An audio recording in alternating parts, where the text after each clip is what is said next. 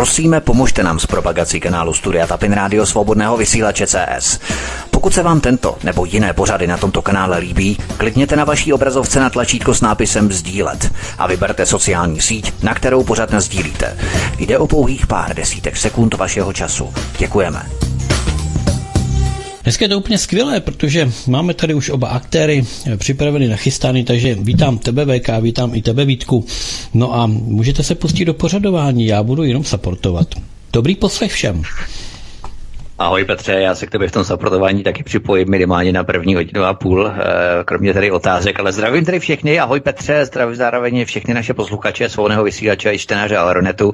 Jsme tady jako tradičně každý pátek, doufám, že jste všichni ve zdraví a pohodě přežili včerejší výchřice po celé České republice, po celém našem území, že už vám zapliv elektriku, jsem zaznamenal v rádiu, že ještě nějaké oblasti jsou bez elektřiny, ještě dnes v pátek večer, tak eh, jaro se k nám blíží poměrně huronsky a velmi překvapivě překotně, tak doufejme, že nepřijde zase nějaký další mráz z Bruselu, ale možná přijde i z druhé strany z Ukrajiny. O tom se právě budeme bojit jako první téma. Ale ještě jednou, eh, ještě předtím přivítám šéf redaktora alternativního zpravodajského serveru Ironet.cz, pana VK. VK, vítej, hezký večer, ahoj. Ahoj Vítku, ahoj Petře, já vás zdravím. No, začínáme dneska se přesně, že jo, protože jsme to přišli, jako přesně jsme ještě něco řešili, eh, takže se pustíme hned do prvního tématu. Já doufám teda, že dneska máte všichni připravený čaje a máte všechny prostě skleničky, že jo, před sebou postavený od nejmenší po největší, tam to máte pěkně naplněný a budete už jenom si takzvaně přihejbat a budete poslouchat, co budeme tady povídat. Takže já vás všechny zdravím a pustíme se do prvního tématu. Já mám taky připravenou skleničku s kávou tady, ale pro mě je to celkem i v pohodě, protože já využiju a zneužiju toho, že ty budeš VK mluvit trošku díl, takže si tady budu moct toho kafe napít. Na rozdíl tady od tebe, ty můžeš pouze, když já ti kladu otázku, respektive když uvádím další téma. Ty máš trošku těžší, samozřejmě, ale půjdeme tedy na první téma dnešního večera, kterým je bez zesporu Ukrajina, protože to je velmi žhavé, přímo výbušné téma. Američané spustili novou válku o Donbass a jednotky Azov zahájily minometnou palbu na civilní objekty v Doněcku a Luhansku. Terčem palby se stane i stala i mateřská školka. Ruská ambasáda v Kijevě spustila protokol Uragan a začala spalovat všechny dokumenty z ambasády. Stoupá dýma. Ukrajinský prezident volal červeným telefonem do Moskvy, že chce jednat, ale Moskva ho odmítla s tím, že má jednat s povstalci. Miloš Zeman zaútočil proti CIA, že prý šíří údajné ruské o, o ruské invazi šíří CIA dezinformace, jako kdysi o zbraních hromadného ničení v Iráku. CIA evakuovala svůj kancelář v Kyjevě. Rozkaz Pentagonu zněl jasně, válka bude.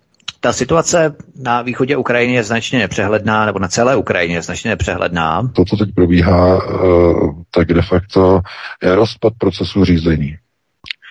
A to je něco, čemu bych vlastně chtěl věnovat eh, první segment našeho pořadu. Rozpad procesu řízení nad eh, celou Ukrajinou je de facto důsledkem, eh, mohli bychom říct, už posledních de facto nějakých osmi let od roku 2014, eh, kdy jedna tragédie následuje za druhou ve vztahu k Ukrajině. Ukrajina dneska je ve stejné situaci jako Česká republika. Nemá vlastní vládu. Je to vláda lokajů, loutek, zrádců, Eh, kteří jsou na špagátech, konceptuálních špagátech držení cizí mocností spojenými státy.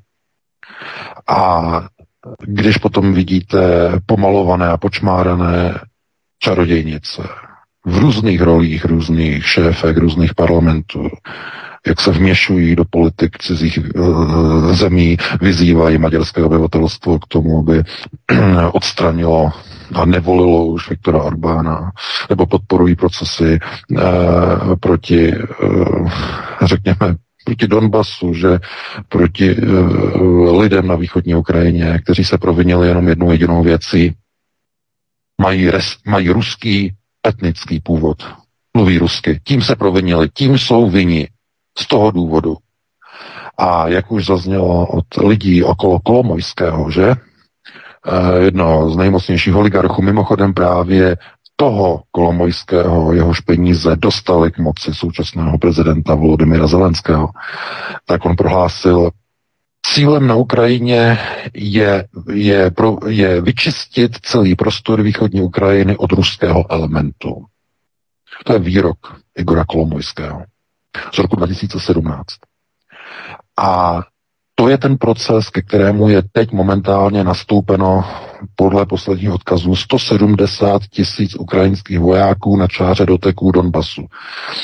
Na druhé straně, tedy mezi tím, eh, mezi nimi, tedy mezi ruskou ukrajinskou armádou, je území Doněcké a Luhanské lidové republiky. Na druhé straně, na ruské straně, podle ruské televize NTV, je k pátečnímu ránu 200 tisíc ruských vojáků a do dnešního večera, do pátku večer, by jich mělo být podle informací NTV čtvrt milionu. 250 tisíc. V téhle chvíli v Kremlu v Moskvě zasedá Bezpečnostní rada státu. Je tam velení námořnictva, letectva, je tam Putin, je tam Lavrov a hledají teď možnosti řešení. Buď tedy ten model, do kterého oni nechtějí jít, to znamená model e, vtrhnutí na Ukrajinu tak, jak už vlastně od listopadu blábolí a e, vykřikují západní média, což by bylo velice nešťastné, protože tím by vlastně to západní blábolení e, bylo tedy jakoby de facto potvrzeno, jako že to byla pravda, takže k tomu nebudou chtít přistoupit, ale zároveň už nemůžou čekat se zavřenýma rukama. Dnes ve 14 hodin vláda Doněcké lidové republiky a 10 e, minut po nich e, vláda Luhanské lidové republiky v televizním vystoupení a v radiovém e, projevu vyzvali a nařídili kompletní evakuaci veškerého obyvatelstva Doněcké i Luhanské lidové republiky, kteří se mají evakuovat do Ruské federace. Příkaz k evakuaci se týká veškerého civilního obyvatelstva, které není schopno boje. Týká se žen, týká se starých lidí, kteří jsou ve věku nad 50 let věku. Týká se to uh, lidí, kteří jsou nemocní a týká se to samozřejmě žen, žen s dětmi. To znamená, to jsou hlavní části evakuačního kontingentu. Ruská armáda už od rána uh, buduje v Rostovu na Doně, tedy v Ruské federaci, obrovský mohutný uprchlický tábor odhadem pro 300 až 400 tisíc uprchlíků z Donbasu. A v Doněcku se, protože sledujeme v redakci několik telegramových účtů, eh, tedy lidí, kteří se účastní bojů na Donbasu, a se začínají šířit informace, že Kreml zradil obě dvě republiky, že přenechá Kijevu. A samozřejmě, že když dochází k evakuacím, tak lidé propadají skepsy, propadají chmurám a začínají se šířit různé dezinformace a tak dále a tak dále. Protože druhá informace, která se šíří, je o tom, že naopak se jedná o trik, jedná se o maskírovku e, ruských tajných služeb. Jehož cílem, nebo jejímž cílem této maskírovky je de facto vytvořit iluzi e, migrační krize, na jejímž základě Rusko řekne, že je třeba vyslat na Ukrajinu, respektive do obou těchto strženeckých republik, mírové sbory mírové sbory, tedy ruskou armádu, běloruskou armádu a výhledově dost možná i některé armády e, dalších bývalých e, sovětských republik, které spolupracují s Kremlem. V, přípa- v úvahu připadá si zřejmě Kazachstán, možná Tadžikistán, Arménie, že by vyslali tedy společné mírové sbory, které by měly za úkol zabránit vtrhnutí ukrajinské armády. Denis Pušilin, eh, mluvčí, tedy, eh, nebo šéf, on, není, on je, má několik funkcí, on je šéfem, že, eh, Doněcké republiky, tak oznámil pro média, že mají informace o tom, zpravodajské informace z druhé strany zákopu, že, že ukrajinská armáda začala demaskovat své zakopané zbraňové systémy. Jestliže se začínají demaskovat a sundavají se maskovací sítě z tanků ze zakopaných houfnic, znamená to, že se chystá útok. A kdy k tomu dojde dneska v noci, o víkendu, to není jasné. Každopádně eh, vyhlášení evakuace těchto skupin obyvatelstva, to znamená, že v Doněcku a v Luhansku zůstanou pouze boje schopní muži v, nějakém, v nějaké podobě, v nějakém systému, znamená jednu věc. Z vojensko-taktického hlediska. A jakmile bude evakuace nějakým způsobem nakročena, bude dokončena, nebo bude se zdát, že je dokončená, tak eh, ukrajinská armáda spustí obrovský mamutí útok. Útok bude veden dělostřelectvem, raketovými systémy GRAD a e, bude zahájeno bombardování celé oblasti. Z jednoho jiného důvodu. Kiev bude vědět, že na tom území už nejsou žádní civilisté, minimálně ne z těch zmíněných skupin, které byly příkazem obou vlád, obou republik právě evakuovány, nebo byl vydán rozkaz k evakuacím. Budou tam už pouze bojovníci, budou tam takzvaní povstalci. A Ukrajina už si nebude muset brát servítky.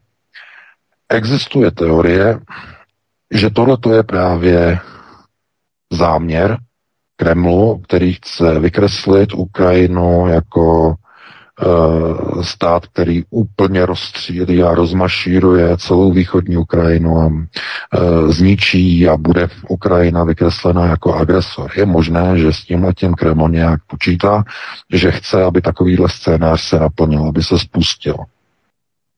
Na jedné straně by to dávalo smysl, na straně druhé a e, nevím, co tím a tím e, bude dokázáno, protože západní média budou říkat, že bombardování a ostřelování provádí povstalci z východní Ukrajiny. Budou ukazovat obrázky rozstřílených ukrajinských měst. Nikoli v Donbasu, rozstřílených ukrajinských obcí, ukrajinských měst.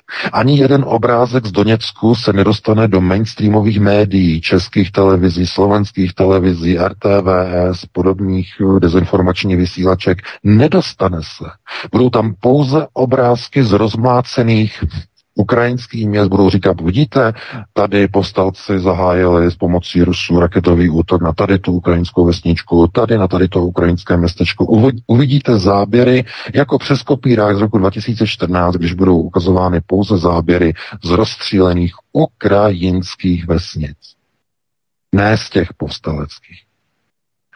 Takže eh, tenhle ten vývoj této situace byl samozřejmě nastoupen už v roce 2014. Na to se dá dívat z několika pozic, z několika pohledů. Jeden ten pohled nabízí Igor Stralkov. Bývalý plukovník, nebo už má hodnost, že on byl povýšený tajně, že do hodnosti generála. A on právě měl před Vánoci, měl video, rozhovor na Telegramu, kde vlastně řekl, že to, co v podstatě mohl velmi snadno provést eh, a vyřešit ten ukrajinský problém Putin v roce 2014, tak eh, bude ho muset vyřešit tenhle ten rok za použití obrovského množství sil, anebo i za cenu velezrady. Že a ten redaktor se ho tam ptal, jako proč velezrady a Strelkov se rozpovídal, že prostě má informace o tom, jakým způsobem eh, se jakoby eh, dívají v Kremlu někteří poradci, někteří poradci Vladimira Putina na eh, situaci celé té východní Ukrajiny. Tam totiž zaznívají názory, že Rusko už prostě Krym má, Krym se vrátil Rusku samozřejmě, ten byl vždycky ruský, že? A e, jenom kvůli šílenému a střelenému, e, že generálnímu tajemníkovi UVKSSS, že e, Chruščevovi, e, který svým nařízením přesunul Krym e, k Ukrajině, že svým rozhodnutím. Proti tomu tenkrát byly protesty, že jo, tehdy v nejvyšším prezidiu nejvyššího sovětu, ale tehdy jako jít proti generálnímu tajemníkovi bylo nevozможné. Takže nakonec tedy eh, s tím jako bylo tak nějak souhlaseno, ale to samozřejmě tím se zadělalo, zadělalo k obrovskému problému, že do budoucna. Ale o to nejde. Eh, Krym je tedy zpátky v Rusku, ale tam není zájem rozbíjet si vztahy se Západem kvůli Ukrajině a kvůli východu Ukrajiny. Přičemž není v Kremlu zájem rozbíjet integritu Ukrajiny.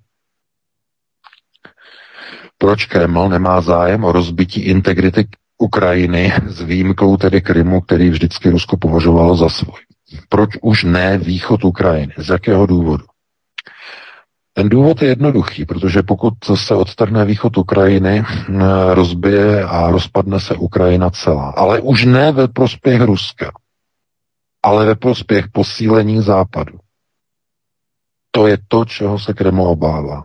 Rozpad Ukrajiny by totiž znamenalo, že se sice rozštěpí na několik menších celků, ale ty menší celky eh, snad právě s výjimkou něčeho, možná těch dvou no, republik, eh, Luhanské a Doněcké, tak s výjimkou nich by všechny ostatní se dostaly pod vliv eh, zahraničních mocností.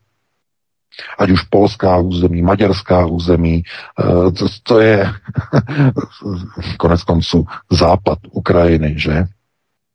Tam je největší počet etnických Ukrajinců, že? Na západě Ukrajiny směrem všechno na východ, to jsou všechno opolčenci. Všechno. Jo, to znamená kombinace Ukrajinců, Rusů. Jo, všechno, prostě mix. Ale na západě, e, tam jsou čistě Ukrajinci. Ukrajinci a Rusíni, že jsou úplně na západě bývalá západu, e, nebo takzvaná, takzvaná zakarpatská Ukrajina. E, takže tam. A oni vědí, že vlastně Zůstal by de facto jenom jakoby nějak Kiev a všechno to ostatní by nějakým způsobem se rozpadlo. V nejlepším případě by to skončilo nějakou federalizací, kterou oligarchové v Kijevě samozřejmě odmítají, protože Rozumíte. Federalizace znamená, že všechno si rozhodují jednotlivé regionální nebo v případě tedy federalizace národní vlády v rámci federace. A tam už, se, tam už by se nedalo tak dobře tunelovat, tam by se nedalo odklánět, odkláněčky by skončily, protože odklánět ze státního velkého jednotného balíku peněz v Kijevě e, v podobě jednotné Ukrajiny je mnohem snažší a jednodušší, je to mnohem výnosnější, než odklánět z, z rozkouskovaných menších území, kde e, to bude velice komplikované. A navíc bude to všechno pod mnohem přísnější kontrolou. Protože co je doma, to se počítá. Když budou menší národní eh, svazky v rámci federace, tak ty národní vlády si budou hlídat, tady máme tohle, tady máme tohle, tam už se nebude tak snadno obracet, převracet, odkloňovat a tak dále. To znamená, proto z tohoto důvodu oligarchové eh, na Ukrajině nechtějí a jsou ostře proti federalizaci, protože by přišly obrovské zdroje. A oligarchové na Ukrajině, to jsou nosatí. ano, ano, přesně tak, přesně tak. Z tohoto důvodu. A z tohoto důvodu ani ruský židovský kongres nechce dovolit rozpad Ukrajiny v Kremlu, tak je zdáno. A Putin se musí tvrdě podřídit. Tvrdě pod čepcem. Tvrdě. Není dovoleno. A proto je na místě mít obavy o osud východní Ukrajiny. Z tohoto důvodu. Takže dochází e, k tomu, před čím přesně před Vánoci varoval Strelkov. K této situaci prostě bylo dokročeno, bylo nakročeno a teď v té situaci Ukrajina je. A Kreml teď bude muset hledat cestu, jak zachovat integritu Ukrajiny a zároveň nedovolit etnické čištění ukrajinské armádě na východě Ukrajiny. Pokud to Kreml dovolí, Putin končí ve své funkci. Protože bude označený vlastními Rusy, ho označí, vlastní Rusové ho označí za velezrádce. Pokud by opustil lidi na východní Ukrajině. Takže to nebude dovoleno. Z tohoto důvodu uh, Kreml má v podstatě jenom uh, dvě nějaké možné šance nebo možnosti, jak tuto situaci řešit. Za prvé, dojde k tomu, o čem mluvil Strelkov. Uh, bude se to stavět do role, že ukrajinská armáda zahájí palbu na doznačné míry evakuovanou východní Ukrajinu na obě dvě republiky. Uh, Ukrajina bude vykreslena jako agresor a Kreml po nějaké době, a teď můžeme říkat po několika dnech, po několika týdnech, to je ještě otevřené. Vystoupí na tiskové konferenci a Kreml řekne, že kvůli pokračujícím agresivním útokům a bombardování a humanitární krizi na východní Ukrajině jsme se rozhodli, že, poch- že, že je třeba poslat mírové sbory na východní Ukrajinu. Dovedu si představit eh, a naprosto eh, obrazně, že Sergej Lavrov eh, požádá o svolání Rady bezpečnosti OSN s návrhem vyslat mezinárodní jednotky OSN do východní Ukrajiny, kde by byly ruské jednotky, byly by tam jednotky běloruské, byly by tam jednotky dalších sil, které by se na tom chtěly podílet a tak dále a tak dále. Eh, a teď je otázka, jestli eh, by tohleto prošlo eh, v Radě bezpečnosti OSN. Jestli by američané měli odvahu zvednout ruku proti právo VETA. Že? No, jistě, že by měli odvahu. Uh, otázkou je, jestli uh, tohleto bude dovoleno jako řešení přijmout ze strany e, Kremlu z toho důvodu, že ve chvíli, kdyby se do procesu stabilizace na východní Ukrajině začali montovat globalisté, to znamená Rada bezpečnosti OSN, OSN a mezinárodní mírové sbory. Kdyby to zašlo takhle daleko, tak by E, situace sice byla uklidněná, samozřejmě, že Kiev by nemohl začít střílet na mírové sbory OSN, to by bylo naprosto, e, no to je nepředstavitelné, samozřejmě to by nebylo dovoleno, ale zároveň by tam došlo i k jasným, myslím si, velmi e, zjevným snahám o udržení integrální celistvosti Ukrajiny jako takové, což je v přímém rozporu toho, co požadují dnešní představitelé obou republik. Protože o ty lidi tam jde především. A teď nastává paradox.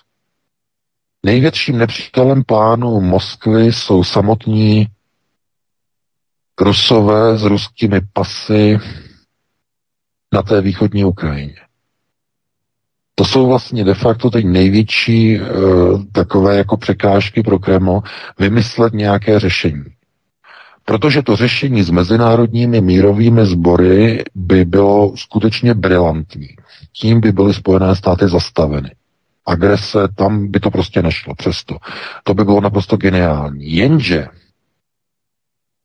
to by samozřejmě vedlo k tomu, že by byly všechny plány na nezávislost a samostatnost těch uh, uh, povstaleckých republik smeteny ze stolu. A tito lidé, to znamená ti, kteří si vybojovali, že tady te, ten prostor jako dvou nezávislých republik, tak uh, to nedělali kvůli tomu, aby se vrátili zpátky do Ukrajiny. Oni nechtějí. Oni chtějí maximálně to, co, na co oni jsou ochotni přistoupit, že je velice volně a široce rozkročená federace v takové podobě, kdy ty dvě republiky v východě by měly výjimky, a i když by byly ve federaci Ukrajiny, de facto by měli status nezávislých států, protože ta výjimka, o které mluvil Denis Pušilin, tedy šéf e, Doněcké republiky nedávno, tak ta výjimka by měla spočívat v tom, že si budou určovat obě dvě republiky i vlastní zahraniční politiku, což v případě federací je vyloučeno. Neexistuje žádná federace, která by svěřovala zahraniční politiku národní vládě. Zahraniční politiku má vždycky na starosti centrální federální vláda. Ale oni by rádi chtěli výjimku. Kvůli tomu, aby na území Doněcka a Luhanska nemohly být rozmístěny americké rakety, američtí vojáci. A tomu, tomu se prostě nelze divit. To by opravdu hrozilo kdyby v rámci federalizace tohleto nebylo ošetřeno. Budou chtít eh, do těch smluv federalizačních zakotvit, že když tedy budou součástí Ukrajiny, tak Ukrajina nikdy nebude členem NATO. O tom mluvil i Pušilin, že pokud by se eh, objevila nějaká vláda, která by byla ochotná v Kijevě mluvit s nimi jako s povstalci, tak tohleto by muselo být zakotveno v nové ukrajinské ústavě, že Ukrajina nikdy nebude usilovat o vstup do žádné bezpečnostní e, organizace, že bude vždy jenom už neutrální. To znamená, to jsou podmínky, které jsou pro současné vedení Ukrajiny. to, co se tam nasáčkovalo, naprosto nepřijatelné. Takže e, tohleto je ten hlavní bolehlav, který teď e, řeší v Kremlu. Největším problémem jsou samotní Ukrajinci, nebo jak bychom je nazvali, Ukrajinci s ruskými pasy, nebo jsou to Rusové na Ukrajině, eh, kteří žijí na Ukrajině, nebo jak to definovat. Oni mají ruskou matku, oni mají ruského otce, Oni mluví rusky, žijou na Ukrajině. Tak jsou to Rusové nebo jsou to Ukrajinci, kteří mají ruské pasy, nebo, nebo jak to řešit, chápete? E, to jsou území, kde je 97, 98, 98,3, 98,6, že to jsou ty průzkumy, sčítání lidu, e, všechno Rusové jo, rus, ruský etnický původ na, na těch územích na východě. Takže hm, chápete, tam, eh, tam se nedá jako eh, manipulovat s takovou tou hm, statistickou odchylkou, že typu, eh, no, tak když je to plus, uděláme z toho mínus, uděláme z toho nějaké vyvážení, nějaký balans a ono se to ukáže, že je to půl na půl tyhle ty ekvilibristiky se tam prostě nedají používat. když přijedete, tam se cítíte jako v Rusku. Tam není, tam není po Ukrajincích ani stopa. A e, tohleto de facto e, není slučitelné s, Ukrajin, s ukrajinskou politikou po roce 2014.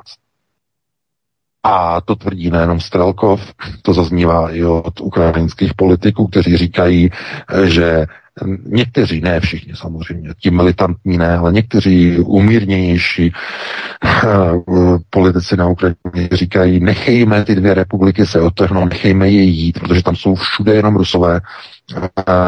Kdyby byl, když zůstanou součástí Ukrajiny, tak budeme mít eh, jenom problémy budeme mít jenom problémy. Rusové budou pořád eh, jako mít vliv, eh, že jo, na náš parlament a budou mít vliv na naše procesy, tak je nechejme je jít. Znamená, tyhle ty názory se tam objevují mm, i v ukrajinském parlamentu, ale jsou v menšině, jsou v mohutné menšině. Většina těch zákonodárců tam je prostě pro násilné vyřešení té, té situace. Konec konců o tom právě tam je teď ta, ta situace s těmi vojáky, že jich tam skoro no, 170 tisíc, 130 tisíc, číslo se mění, že jo, kolik je tam ukrajinských vojáků zrovna zakopáno. Takže v tomhle ohledu uh, jenom se ukazuje, že uh, následující dny ukážou, uh, jestli uh, nějaké řešení se najde, které by bylo v tom smyslu a v tom formátu, že integrální soudržnost Ukrajiny bude zachována, to znamená, že se tam podaří vyvolat jednání mezi Kijevem a mezi povstaleckými vládami. To znamená, že se podaří nějakým způsobem neuvěřitelným jakoby oživit ten minský protokol, o kterém už vlastně dneska i ruská média, já jsem se sledoval, jsem se díval, eh, jak eh, prohlásila, že vlastně minský protokol de facto je mrtvý od dnešního dne. Eh, co by se muselo stát, aby znovu si sedli za stůl ve, ve chvíli, kdy armáda tam demaskuje své zakopané zbraně, že ukrajinská armáda chystá se k invazi a na straně druhé Doněcká a Luhanská lidová republika ví, co proti ním je postaveno a nařizují evakuaci civilního obyvatelstva Ruska. V takové chvíli, v takovém okamžiku nic jiného než válka není na pořadu dne, dámy a pánové, nic jiného ani být nemůže. Ve chvíli, kdy se evakuuje civilní obyvatelstvo, je hotovo, je vymalováno. A teď bude muset Vladimir Putin začít našlapovat opravdu velice opatrně. Každý krok může mít pod nohou minu. Každý okamžik. Každá chyba, kterou teď udělá, bude znamenat odpálení prezidenta Putina z jeho funkce. On teď bude muset být velice opatrný eh, a eh, dá se očekávat tedy, že eh, nějakým způsobem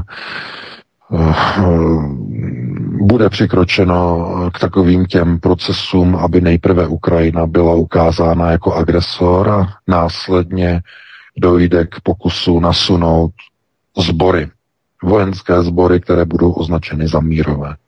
Nic jiného Rusku v současné době nezbývá. Nedovedu se totiž představit, že by Rusko spustilo plošnou invazi na Ukrajinu, čímž by potvrdilo západní propagandu. To si nedovedu představit.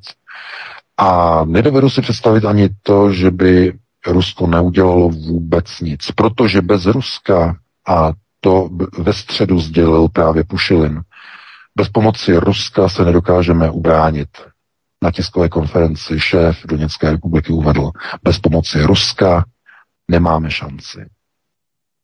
Takže Eh, tady to téma naší první půlhodinovky bych tady uzavřel. Uh, jestli tam si Vítku, uh, tak bychom si uh, dali nějakou přestávku, nějakou písničku, nějakou 6-7 minutovou a potom bychom se pustili do dalšího tématu.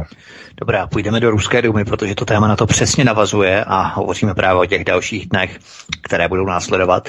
Takže by si dáme písničku a potom budeme pokračovat ve druhém a třetím tématu, která tady máme na programu na naší agendě setting pro dnešní páteční večer. Hezký večer.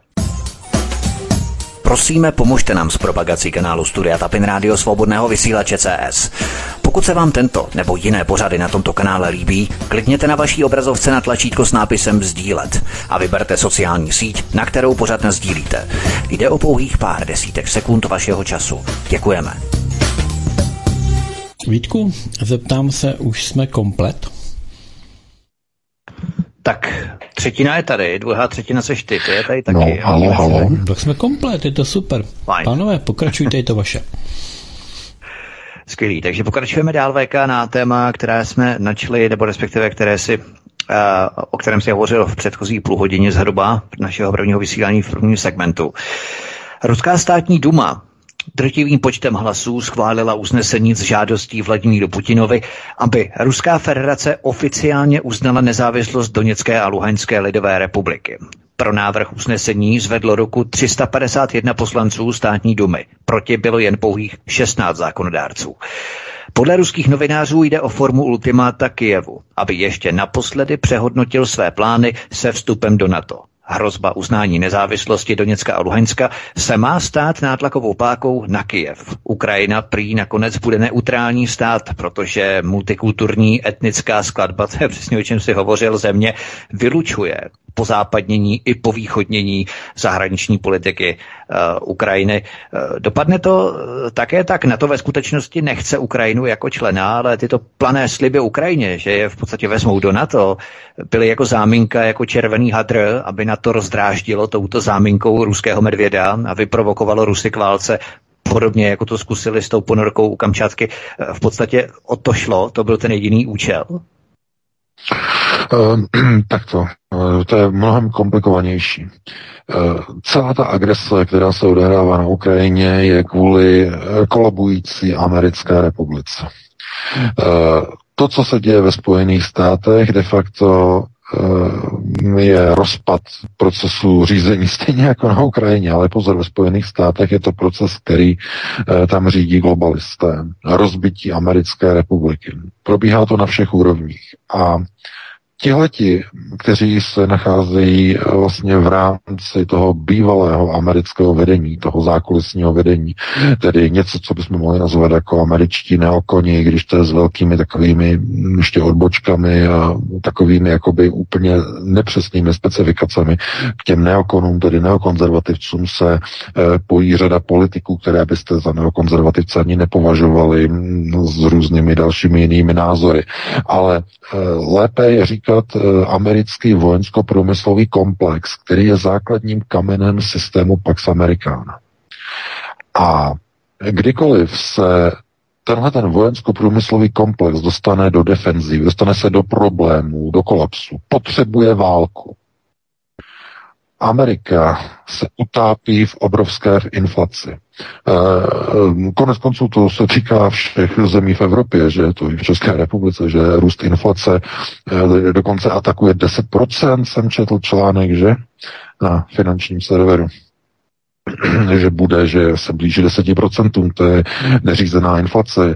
Fiala, eh, ten chodí někam do sklepa, že, a že, jako, že tam prostě jako hledá prostě někde nějakou radu, nějaká moudra prostě v nějakých prostě vinných sklípcích a, a tohleto, protože si s tím jako neví rady. Babiš se tomu směje, že ten má vlastní vinotéky, že jo, ten má vlastní podniky, které vyrábějí víno, že, že ten mu může poradit, ale ani Babiš neví, co s tím udělat, že s inflací. No a jenže ve Spojených státech je problém ještě mnohem více umocněný tím, že státní dluh, americký dluh ten prostřel střechu spolu s tím, jak eh, Joe Biden zahájil program rozhazování peněz z helikoptéry, že? Takzvané helicopter money. To znamená lidem rozdávat peníze, že jo, rozdávali prostě černochům, hlavně prostě, že jo, et, že jo? Etnický dolar, že? Se tomu začalo říkat v Americe mezi, mezi černochy a mezi hispánci, že jo, etnický dolar začal rozdávat Biden lidem. A to samozřejmě eh, vede ke krachu národní měnu, no a e, jakým způsobem nastartovat upadající ekonomiku. Jakou ekonomiku mají Spojené státy, kromě tedy terciálního sektoru služeb? Že terciální sektor, že to jsou ty nadnárodní uh, společnosti, jako je Google a Apple, to jsou všechno služby. Všechno jsou to služby. Ano, sice si koupíte třeba telefon, řeknete, to není služba. Ale to je nic ve, ve srovnání s tím, že tím hlavním majetkem jsou informace o vás, které potom Apple, Google, Amazon prodávají, že naskromážděná Facebook, další, naskromážděná data, informace prodávají. A e, kromě, jenže to, to nejsou peníze, to nejsou peníze těch, o kterých hovořím. Mluvíme o vojensko-průmyslovém komplexu. A vojensko-průmyslový komplex Spojených států potřebuje novou válku.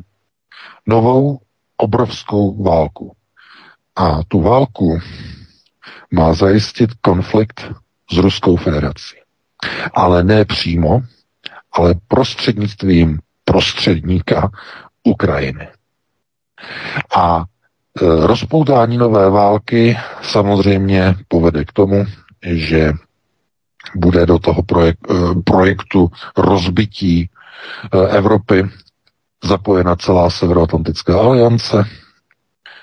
Eh, v první fázi to budou na základě bilaterálních smluv všeho schopné a všeho ochotné země se všeho schopnými a všeho ochotnými vládami, jako teď hm, minulý týden, no to bude už před minulý týden, že slovenská vláda dala Američanům na 11 let do pronájmu zadarmo eh, dvě letecké základny.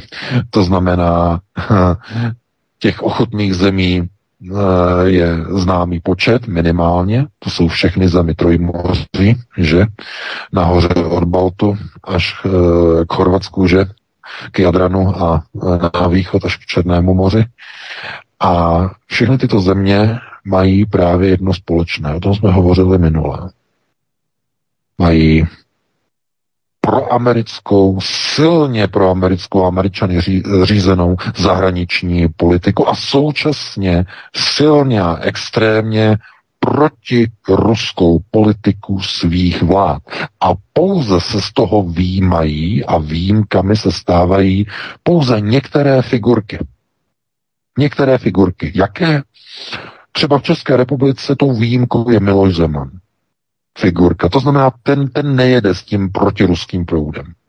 Nebo chorvatský prezident, ten kopíruje model Miloše Zemana. Taky e, nemá ten protiruský eh, étos, naopak kritizuje americkou agresi. Uh, to samé Viktor Orbán. Uh, to je takzvaný dvousedadelník, že? Orbán je dvousedačkář, uh, on sedí na dvou židlích. On není sám samozřejmě, to jsme mohli říct o mnoha politicích. Ale všichni tito, kdo nejsou ostře proti Rusku, budou postupně vyměněni a pak, když ještě nebyli vyměněni, tak bude nastoupeno k tomu, aby byli vyměněni. Vys uh, frau, že Peková, teda ne Peková, pardon, uh, ne Sonja Peková, ne, ne, ne, uh, tahleta, Pekarová, já se omlouvám, že? Adamová Pekarová jako šéfka uh, parlamentu, jak vyzvala k odstranění Viktora Orbána. Chápete? Takový skandál. Okamžitě by měla odstoupit. Okamžitě. Okamžitě. Měli by jí chytit, vyhodit ze dveří, konec, šluz a už se nevracej. Táhni. Protože to, co způsobila, uh, no samozřejmě, že oni, oni si ji zapsali na seznam. Pekarová je zapsaná v Budapešti na seznamu, to psali uh, maďarské noviny, jako nepřítel maďarského státu. Tohle to ona provedla. Chápete? A e, to tak jako, mě, víte, jim to nevadí. Jim to nevadí, protože dokonce celá Česká republika je zapsaná na jednom seznamu, že to jistě víte. Ruská federace minulý rok po té maškarádě s Vrběticemi, eh, když Honza s Andrejem obvinili eh, dva údajné ruské agenty z toho, že vyhodili na dvakrát do vzduchu vrbětické muniční sklady, tak Ruská federace dala na seznam nepřátelských zemí Ruské federace jenom dva státy. Spojené státy a Českou republiku. Co to znamená? Já jsem to říkal, už minul, si na to pamatuju, když jsme to hodnotili minulý rok v Dubnu v našem pořadu, já to zopakuju. To vysílá obraz, kdy si představíte velkou americkou zadnici, to je na prvním místě toho seznamu, a potom český anální zahraniční alpinismus české vlády, kdy z té zahraniční české politiky e, v tom pozadí, americkém pozadí, že z něho koukají už jenom polobotky se třepetají polobotky z té americké zadele. Jenom tak to vypadá, jenom tak to působí. A představte si, že takhle funguje většina zemí Trojmoří.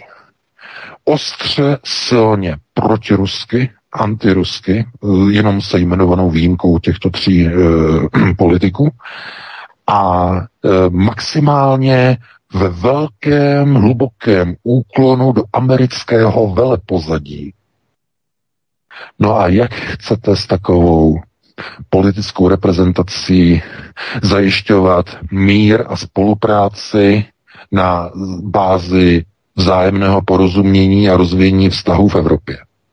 Jak to chcete zařídit? Když nasunujete útočné, dalekonosné houfnice, Zuzana 2, že slovenské, na lotyšské hranice, že? Nebo když vysíláte že další specialistka Frau Černochová, že prodala, nebo ne prodala, darovala, že Vítku, darovala Ukrajincům kolik? 10 tisíc dělostřeleckých granátů ráže 152 mm? eh, nebo jich bylo 100 tisíc, když tak mě opravte. Eh, to, no, to, tak nějak to bylo určitě přesně tak. No, no to, nějak to, chápete? Takže my to budeme sledovat na té Ukrajině.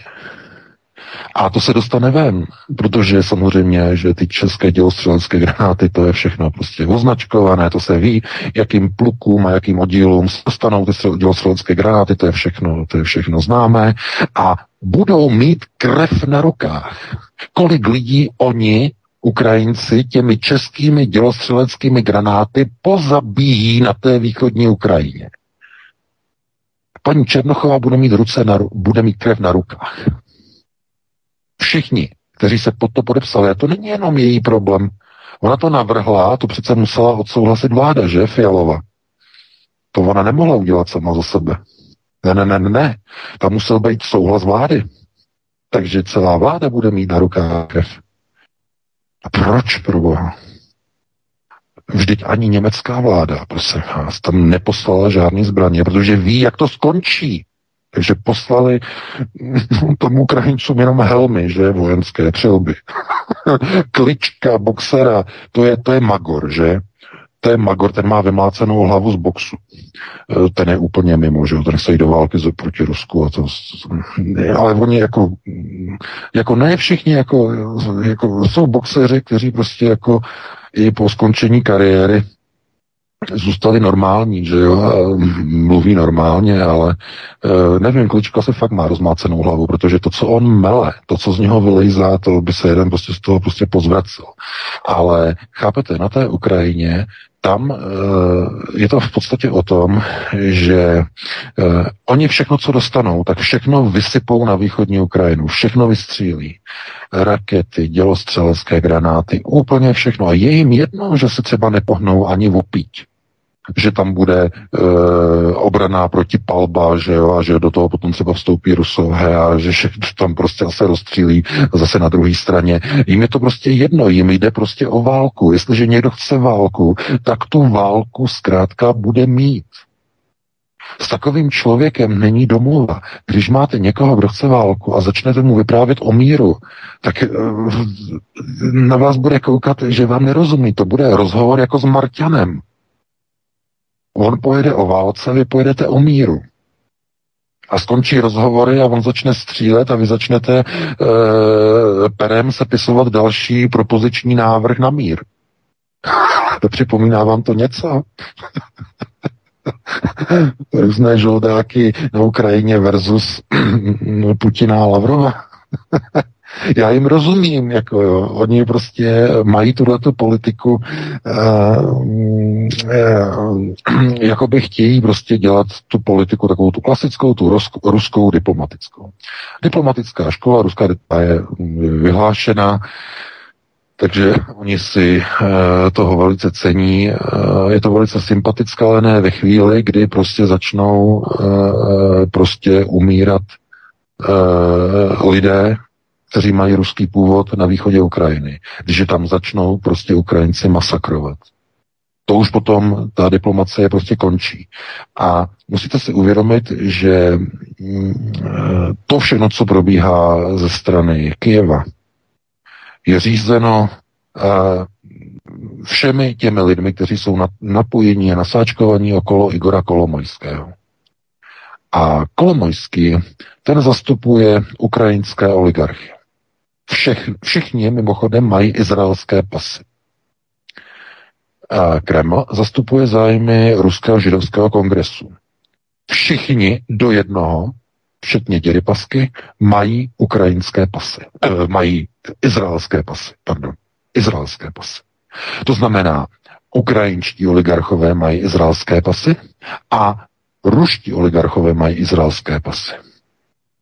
A što slučilo? Na té Ukrajině. Što zašlo?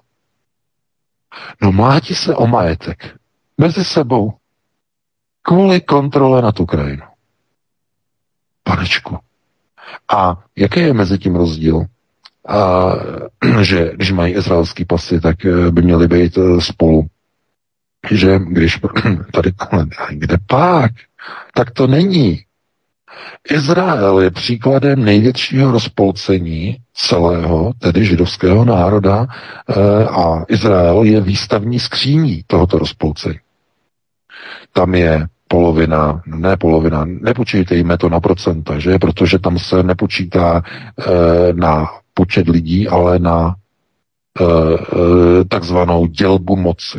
Kdo kontroluje mocenské procesy? A tam je to půl na půl v Izraeli. Půl sionisté, půl halachističtí. Polovina Eh, izraelské moci se snaží zabránit válce, zabraňovat válečným konfliktům a prosazovat teorický princip, že Halachim, velký model velkého Izraele, vláda e, z Krámové hory. A druhá strana se snaží o rozpoutání války a zničení Izraele. Rozpoutání války s Iránem a tak dále. To znamená, ten Izrael je výstavní skříní této války mezi že a že. Izrael mocensky No tak jen si vzpomeňte na Šimona Pereze a dalšího, že? To znamená, jedni chtěli mír a když chtěli ten mír moc dlouho, tak je oddělali, že? Přišel jiný premiér, že různý Netanyahuové a další. To znamená, jeden chce mír a druhý nechce mír, že? To je rozdělení moci v Izraeli. A úplně stejně jsou na tom členové Eh, těchto dvou skupin, kteří obě dvě skupiny disponují izraelským, izraelskými pasy. A teď se mlátí o Ukrajinu. Ukrajina je jednou hm, hned po Rusku druhou nejbohatší zemí Evropy. E, nemyš, teď je to myšleno suron, surovinově, zdrojově. Druhou nejbohatší zemí. A neporvat se Eh, nepoštěkat se, nepomlátit se o takový sousto, to by byl hřích, že? Z jejich pohledu. Oni samozřejmě jedou podle Talmudu. Tam pozor. Uh, sionističtí jedou podle talmudických principů, že? Uh, to znamená, že proto Ukrajina je teď uh, rozsápávána mezi dva procesy řízení. Mezi ten uh, ruský židovský, který jede halachim procesy, no a mezi uh, všechny ty sionistické procesy, kterým se klaní ukrajinští oligarchové, že? Protože kam oni odjeli, odletěli teď v posledních uplynulých dnech, když prchali z Ukrajiny v těch letadlech, v těch soukromých tryskáčích, kam letěli? No letěli do Curychu, do Švýcarska, letěli do Londýna. Ano, ano, ano, do dvou zemí globalistů. Sionistických, že? To je tak. V Londýně mají centrálu sionističtí a ve Švýcarsku mají kasičku. Cink, cink, cink, že? To je Švýcarsko. To je, to je ve, ve Svisu, že? Tam mají kasičku. A, a, a tupý gojím si myslí, že Švýcarsko je jakou to, jakousi takovou tou zemí, že No, nebudeme tomu to rozmazávat, aby jsme zase někomu nezbourali ty skleněné vzdušné zámky, že aby někomu nespadly hodiny ze zdi je vždycky takový rachot, prostě lidi začnou křičet, začnou si trhat vlasy a ne, já tomu nevěřím, já tomu nevěřím, my jsme všichni slované, my tomu věříme, jsme všichni slované. Že? A nikoho z vás nenapadne si položit jednoduchou konceptuální tupou otázku. Jak je možné, že v České republice na území českých a moravských zemích v přepočtu na obyvatele je nejvíce židovských hřbitovů? Na celém světě. Více než v Izraeli. Jak je to možné? Jak je možné, že v tolika zemích, eh, no teď už ne, samozřejmě byly zničeny, že za druhé světové války, ale tolik synagog. Kde se to bere? No kvůli tomu, že země, země Slovanů. Chápete? No ano, eh, mnoha lidem spadnou hodiny ze zdi, ale pokud si nedokážou přiznat některé reality eh, prostoru života, ve kterém žijí, že pracujete za minimální mzdy, za směšné mzdy 30 let, když vám jistý uh, zaměstnanec, že statistického a prognostického ústavu, že jistý Václav Klaus, když vám sliboval, že do deseti let budete mít platy, jako tady v Německu. Pamatujete si na to, na ten článek v Lidových novinách z to v březnu, že 90. Do deseti let budou platy, jako tady v Německu. Je to pravda? Ne. Není. Nikdy nebyla. Byla to lež. Pracujete za třetinové mzdy a víc vám nedovolí. Kdo vám nedovolí? Oni. A co proti tomu děláte? Nic. Protože všude je to stejné, že? Přijdete do jiné firmy, tam je to stejné. Nic. A co by byl, jak by se to udělalo, aby byly vyšší platy? Jak by se to udělalo, aby uh, lidé uh, by platili dobře, když máme menší platy, by se řeklo? A máme třetinové platy ve srovnání s tím Německem za kopečky? Tak nechť jsou ceny zboží a služeb v České republice také a rovněž třetinové a ceny nájmů a ceny nemovitostí a všeho, nechť jsou také třetinové, že? Je to tak, Vítku? Je to tak? No samozřejmě. samozřejmě. No, je to tak. A je to tak? Je to tak ve skutečnosti? Tak se přijeďte podívat. Některé druhy zboží tady v Německu jsou levnější ještě než u vás. Ale platově, pro boha lidi platově, to je nesrovnatelné. Vy pracujete za třetinové mzdy a platíte to, co platíme tady v Německu. S našimi platy. Pracujete v tom 30 let. Někdo na tom profituje. Kdo? Oni. A potom se dočtete bláboli o slovanských národech. No ano, samozřejmě. Slované, slovo slované, slav, že slav, otrok. Slave, slave, ano. no. no ano, ale samozřejmě, tolik, tolik slov v češtině, které pocházejí, že z jidiš, že názvy dnů, některé, že odkud se vzal název sobota. No z jidiš, sabat, z hebrejského šábes, pro Boha. Chápete? Máte to všude. Já opravdu někdy, ale je, tohleto je pouze důkaz toho, že lidé nejsou připraveni a já už tady ty články psát nebudu. Nebudu. Protože jsem si ověřil, že 90% lidí není připraveno přijmout konceptuální a faktografické obrysy mnoha informací o původu a o životním prostoru českých zemí a moravských zemí samozřejmě. Nejsou připraveni. Nejsou připraveni se e, s tím vyrovnat. Samozřejmě. A je to velmi komplikované a mě to nedělá žádnou radost. Malá skupinka lidí kontroluje takhle obrovské kvanta lidí uh, už, už 30 let, že kontroluje, kontroluje. Bylo by lepší, kdyby ti lidé, že si vládli sami.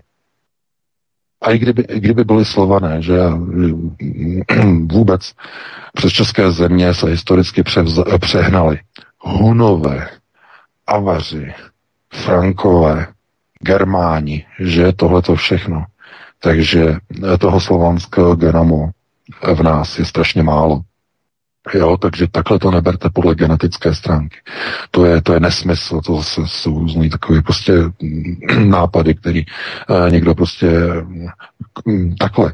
Mož, já o tom napíšu možná ještě jeden článek, jo, ještě jeden článek uh, o tom průzkumu v Rusku, kde se ukázalo, že v ruském genomu je obrovské množství stop avarů, avarských genomů a turkických genomů. že v mnoha oblastech Ruska je, je minimum slovanského genomu. A to mluvíme o Rusku, prosím vás. To je šok doslova. Chápete? Takže e, vždycky já říkám, zahrávat si tady s těma věcma jako, jako takové ty výkřiky velice moderní, že my jsme Slované a, a Němci, že jo, by řekl, my jsme Germáni, že jo, my máme, my jsme porazili, že jo, jsme měli našeho, e, na, našeho vůdce, že jo, Armína jsme měli tohleto a tohleto a porazili jsme prostě římské legie a to, tohleto, teutoburský les, že jo, a my jsme prostě tohleto, že jo, nebo Američani, že jo, my jsme národ, přitom slepený z několika desítek národností a tak dále. To znamená, to jsou všechno takové ty, eh, takové ty falešné, jakoby překryty něčeho, kdy někdo se snaží prostě uh, jakoby se identifikovat a stotožnit se s nějakou uh, velkou slavnou dobou Eh, slavnou dobou něčeho, co by člověku jakoby dalo takovou tu bojovou sílu, že já jsem nějakou součást, jsem součástí nějaké velké historické linie, nějaké větve, že člověku to prostě pomůže. Uh, ano, to je pěkné, to můžete si dělat, že jo, to si můžete udělat tak, že navlíknete tričko, že jo, miluji Rusko, nebo jsem Slovan a tak dále, bude to vypadat pěkně, ale ne v případě, pokud studujete konceptuální procesy. Konceptuální procesy znamená hledat pravdu. Hledat pravdu o svém původu, o životním prostoru, ve kterém žijí. Znamená to hledat pravdu o tom, kdo řídí a rozhoduje o procesech řízení v prostoru, kde žiju. Přemýšlet nad tím, eh, proč i po těch 30 letech beru jenom těch 30%. Vy jste jako zaměstnankyně, vy jste jako zaměstnanec a měli byste si tady tu otázku položit. Proč kdo to řídí? Kdo devalvuje a kdo modifikuje českou měnu? Proč je rozhodnuto, že ta měna bude přesně takhle modifikovaná? To znamená znovu konceptuální procesy řízení. A pokud chcete studovat konceptuální procesy řízení, tak musíte být připraveni na to, že nemůžete vstupovat do konceptuálních procesů s ideovým a ideologickým štítem, který jste si někde vytvořili. Protože pokud chcete studovat konceptualitu, tak ji musíte přijmout taková, jaká je.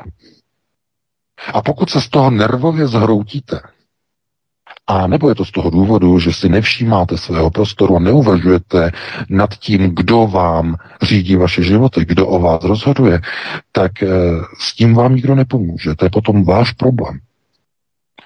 E, takže znovu, já jsem si pouze jakoby ověřil, že některé věci opravdu je, je, je opravdu třeba dávat jenom do těch knih mojich, e, pro ty, kteří se o to fakt zajímají a nedávat to lidem, kteří na to nejsou připraveni. Protože mnoho lidí zkrátka e, to nepřijíme, nejsou na to připraveni a místo toho jim s obrovským rámusem spadnou hodiny ze zdi. Mnoho lidí se ptalo, co je to tady ten, za tady ten příměr, že spadnou hodiny ze zdi.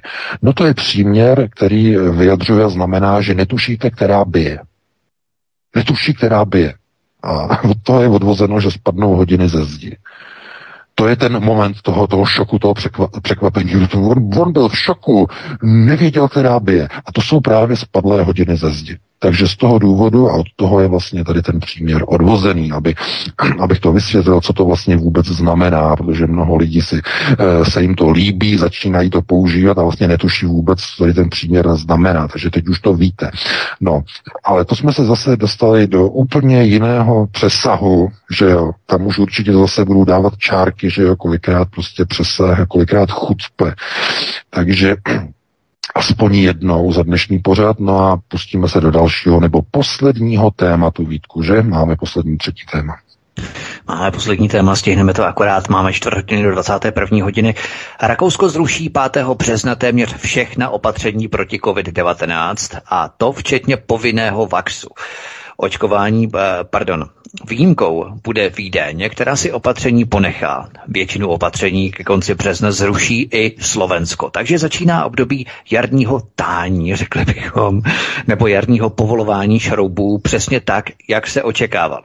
Farmaceutické společnosti vydali totiž oznámení, že vakcíny proti novým mutacím a novým kmenům budou, od dosta- budou eh, v dostatečných počtech až koncem léta. Ty současné už prostě nefungují, takže politici dostali povel k přestávce, v teroru a pozastavení povinných vaxů. Proč má Praha a Vídeň tak blízko k Izraeli jak ochraně Jeruzaléma? S tím eh, Rakouskem to je vážně šokující, že upouštějí od toho povinného vaxu, když bylo jasné zavádění tohoto opatření, že se na jaře bude klasicky rozvolňovat, aby se na podzim znovu utáhly šrouby. Když o tom diskutovali a začali o tom vážně seriózně uvažovat listopadu, protože se museli vědět v té době, že na jaře se zase bude klasicky rozvolňovat. Nicméně, jak si vysvětluješ VK, že navzdory tomu všemu tomu naši gauneři ve vládě chtějí stále zuby nechty zavést pandemický zákon a nouzový stav v kontrastu s tím Rakouskem i Slovenskem a dalšími státy. Mm-hmm. No to je kvůli tomu, protože oni se připravují na události budoucí a v blízké budoucnosti. To, co probíhá teď, tak je to kvůli tomu, že ty vakcíny které oni s takovou slávou uvedli minulý rok, vlastně před rokem, že a byly vyvíjeny de facto už od jara 2020, tak eh, ty vakcíny už jsou skoro téměř prakticky dva roky staré. A už ani opticky nefungují na ty dnešní kmeny, na různé ty omikrony a všechny další ty věci. Ale co se děje? To by ani nevadilo, že to nefunguje, ale ono vadí něco jiného. Ono se ukazuje, že lidé, kteří se vlastně nechají naočkovat třeba i nakrásně těma třema dávkama e, toho roztoku, tak e, oni končí v kritickém stavu na jibkách že to ukazují všechny ty statistiky, že 80% lidí v průměru na jibkách jsou, e, jsou e, dvoutečkovaní a třítečkovaní občané, že? No a oni už to nemůžou skrývat protože se ukazuje, že de facto ti, kteří jsou víckrát očkovaní, tak eh, jsou tam častěji na těch hybkách než ti neočkovaní, než ti takzvaně v uvozovkách nezodpovědní, že jsou tam víckrát, jsou tam čtyřikrát víckrát než ti očkovaní. Takže k čemu to vede? No to vede k nebezpečnému procesu z hlediska nebo z pohledu farmaceutických společností. Hrozí totiž ztráta důvěry očkovanců ve vakcíny. Tady nemluvíme o antivaxerech. Ne, ne, ne, ne, ne, pozor. Tady mluvíme o důvěře těch, kteří eh, stále ještě pořád těm vakcínám věří. Ti jsou kritičně nejdůležitější nebo kriticky nejdůležitější pro uchování procesu totální kontroly. A teď si představte, že byste tuhletu uh, důvěru očkovanců narušili že ti, kteří jsou podporovatelé očkování, že by najednou při povinném vaxu v Rakousku, při povinné vakcinaci, hromadně začali zjišťovat a do pr, že do psích. Tady se povinně očkuje několik milionů lidí a z nich tolik desítek stovek tisíc má vedlejší příznaky a chytili covid i po očkování po dvou dávkách nebo po třech dávkách. Jak je to možné? Jak je to možné? A najednou mezi těma lidma by se to, co je považováno jako za konspirace, by se potvrdilo jako holá pravda. Ty vakcíny nefungují. Vůbec nefungují. Proto bylo rozhodnuto, a mluvil o tom právě Albert Bourla, že e, šéf Pfizeru, že e, nové dávky nového složení vakcín, takzvaná nová formule, že nové složení vakcín, že bude v dostatečných počtech připraveno k expedici až koncem léta. E, uvedl to pro americkou televizi CNN a já jsem ten rozhovor sledoval a jakože, jakože jsou, jim velice líto, ale že bohužel se to nestihne jako do nejbližší doby a že v dostatečných počtech, že budou probíhat klinické studie od konce března, klinické studie a že v průběhu srpna by měl být dostatečný počet určený pro distribuci, to znamená na nové kmeny. Co to znamená? No to znamená, že oni teď musí stopnout povinná očkování. Stopnout. A oni nechají dobrovolná, že kdo chce, tak ať jde, ale ta povinná musí stopnout, protože oni by de facto demaskovali sami sebe. Oni by začali eh, už nefunkčníma, naprosto nefunkčníma vakcínama očkovat lidi a ti lidé by se dostávali potom na jibky. A teď důležit, a ještě... teď, protože oni nevědí, ne, jaký, já jaký musím... kmen přijde na podzim. ano, ano, no takhle, pozor Vítku, oni vědí moc dobře, oni mají připravené. Já vím, já teď si dělám srandu. mají připravené ty kmeny. Ale pozor, tady je, tady je teď důležité, protože mnoho lidí jako si to nedokáže jako nějak pochopit nebo přeložit nebo se v tom nějak tak zorientovat a ptají se, tak fungují ty vakcíny nebo, nebo nefungují, tak jak je to teda a pořád se ptají, jestli fungují ty vakcíny nebo nefungují. A já už nevím, kolikrát to mám opakovat, ale já se to pokusím vysvětlit ještě teda ještě jednou, když už teda e, pořád to opakuju, ale tak ještě jednou to zapakuju. Nejsou to vakcíny, když tomu říkáme vakcíny, jo, protože všude tomu říkají vakcíny, tak aby bylo jasné, o čem mluvíme. Jsou to roztoky, jsou to terapeutické roztoky. A ty fungují a mohou fungovat jedině na následujícím jednoduchém principu. Ten terapeutický roztok má za úkol eh, dostat eh, modifikované eh, viry do vašeho těla a ty viry mají obsadit takzvaně, eh, no ano, je to zaplavení, se tomu říká, že zaplavení buněk eh, těmito terapeutickými viry. Proč terapeutickými, nebo co to má společného? No ty viry jsou, jsou neaktivní, jsou takzvaně inaktivní. A e, jejich úkolem je zkrátka jenom setrvávat v lidské buňce. Setrvávat a držet ji obsazeno.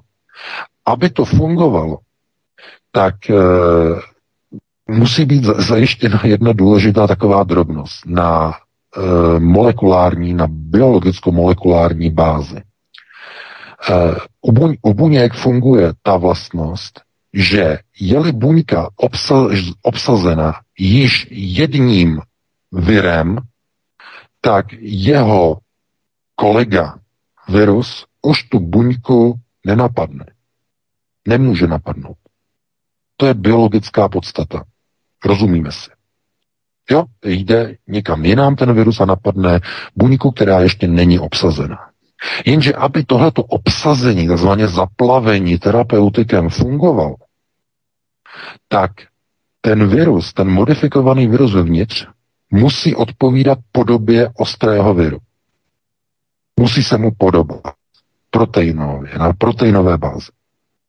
Jenže pokud to terapeutikum je zastaralé a obrazně řečeno, eh, ty viry se už nepodobají novému kmenu, tak to terapeutikum nefunguje a umožní vstoupit dalšímu viru dovnitř buňky a vzniká obrovský průser.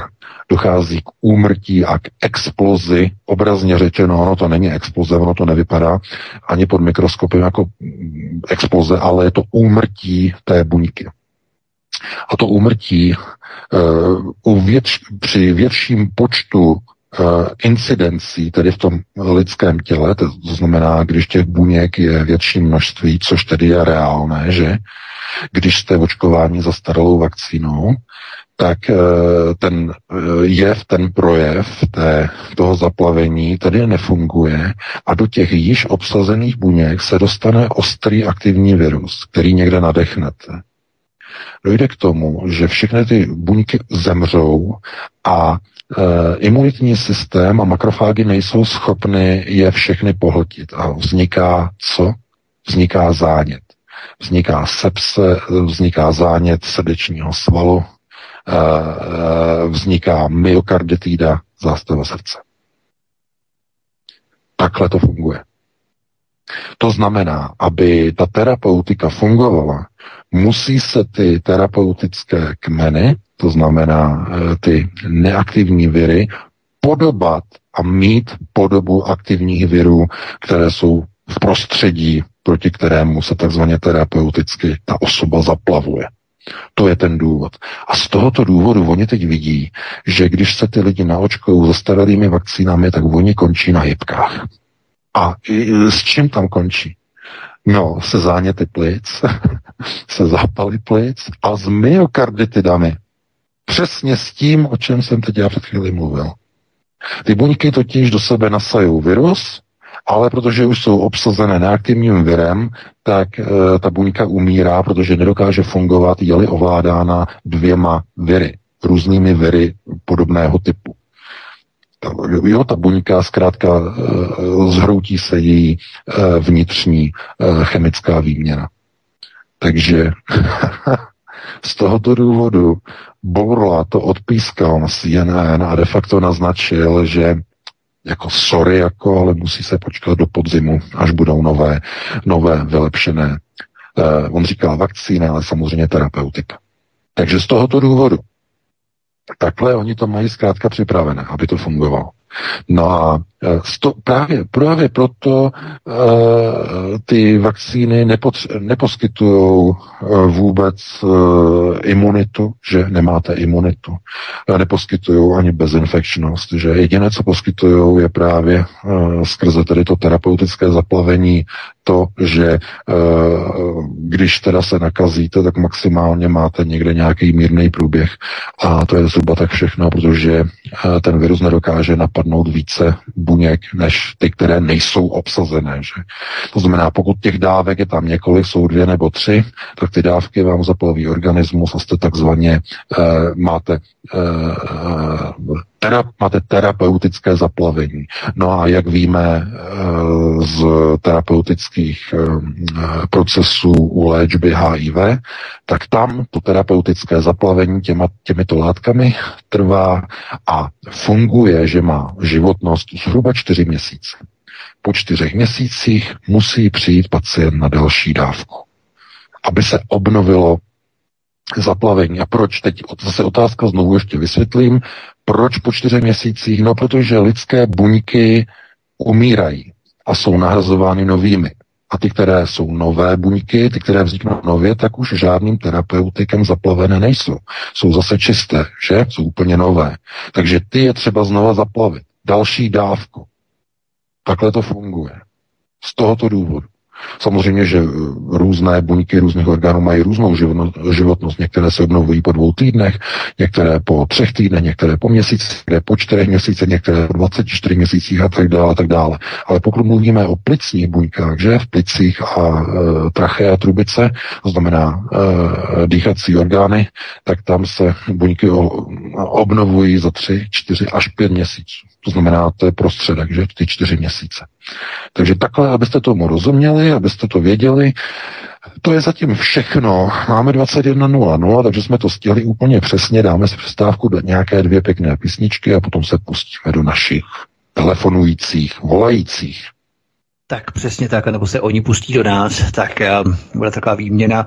Každopádně zahrajeme si a přesně jak říkal VK, potom se pustíme do vašich uh, telefonických otázek. Petr ze studia Midgard vám samozřejmě pozdraví telefonní číslo, od mikrofonu vás zdraví Vítek a hlavním hostem dnešního večera je pan VK, šéf redaktor alternativního zpravodajského serveru Ironet.cz. Hezký večer. Prosíme, pomožte nám s propagací kanálu Studia Tapin Rádio Svobodného vysílače CS. Pokud se vám tento nebo jiné pořady na tomto kanále líbí, klikněte na vaší obrazovce na tlačítko s nápisem Sdílet a vyberte sociální síť, na kterou pořád sdílíte. Jde o pouhých pár desítek sekund vašeho času. Děkujeme. Tak jsme si zahráli a já věřím, že už jsou jak Vítek, tak eh, vedoucí kolotoči. Jste připraveni, pánové? Jak jsme na tom? Jsme na tom docela dobře, Petře, já jsem tady. Tak já jenom připomenu e, telefonní číslo sem k nám do studia, abyste mohli e, volat a pokládat stručně jednoduše jeden dotaz a volejte pouze jednou, ať se dostane na co nejvíc z vás. Na telefon volejte 774 139 044 a my se na vás budeme pochopitelně těšit. Tak, zeptám se VK, už, už si? Ano, ano, ano. Jsi tu s náma. Já jenom poděkuji Petři, že si to řekl za mě, protože já jsem rád, že jenom já nejsem takový ten diktátor, který bude pořád lidi ukázat, aby vole pouze jednu a pokládá stručně otázky. Takže díky, že si to řekl za mě. Já jsem to řekl liberálně demokraticky, to si neslyšel. Tak pojďme na to. Uh, z tebe vysílání položte otázku. Dobrý večer. Dobrý večer, zdravím, tady Radek Skralu. Rád bych položil panu VK jednu otázku. A ta zní, jestli má nějakou konkrétní představu, co se týče našich vozovkách celebrit, různých herců, zpěváků, jakou hrajou roli v tomhle současném systému, ty dnešní, myslím, ty dnešní herci, nebo mhm. řekněme za poslední třeba 30 let, protože vidíme, co se děje ve Spojených státech, jaký Spojené státy propagují prostě určitý tendence, a jsou to zpěváci, a jsou to herci, prostě celebrity, co tam se všechno děje mezi nimi, že jo, v těch různých hereckých klanech a podobně. Jestli na tom jsou, řekl bych, obdobně i naši herci, naši zpěváci, naši celebrity obecně. Ano, všichni, všichni jsou jejich, všichni jsou jejich a všichni Děkujeme, děkujeme za, za otázku. Děkujeme, děkujeme, děkuji za dotaz, ale já myslím, že to je naprosto zjevné. Drtivá většina celebrit, um, uh, ono, takto, ono i těch předlistopadových herců, Jo, mnoho z nich. Ne všichni, ale pozor, ne všichni. Ale těch polistopadových drtivá většina má původ. Že oni. Má židovský původ samozřejmě. Buď tedy přímý, buď maminka nebo tatínek, a nebo jejich předci, teda aspoň třeba že jo, babička z matčiny strany, nebo otec z matčiny strany, nebo obráceně e, z otcovy strany, mají. No, tím je to dané. To je další příklad toho, komu patří Čechy jako prostor a Morava jako prostor, že prostor takzvané, no, že Böhmenland, že Böhmenland, no, tím je to dané. Jako, já nikomu opravdu nechci bourat vzdušné zámky, ale opravdu je třeba, aby tyhle ty informace byly dávkované jenom lidem, kteří na to jsou připraveni. Já tomu opravdu, já, to, já jsem to říkal několikrát, já nechci lidem bourat, uh, brát takto, brát, uh, ano, bourat zámky, že jo, kladivo, skleněný zámek, cink, třísk, střepy, že jo. Ale já nechci lidem brát uh, nějakou naději, jako uh, brát naději na, na nějakou změnu nebo, nebo jim brát světonázor, to už vůbec ne. Uh,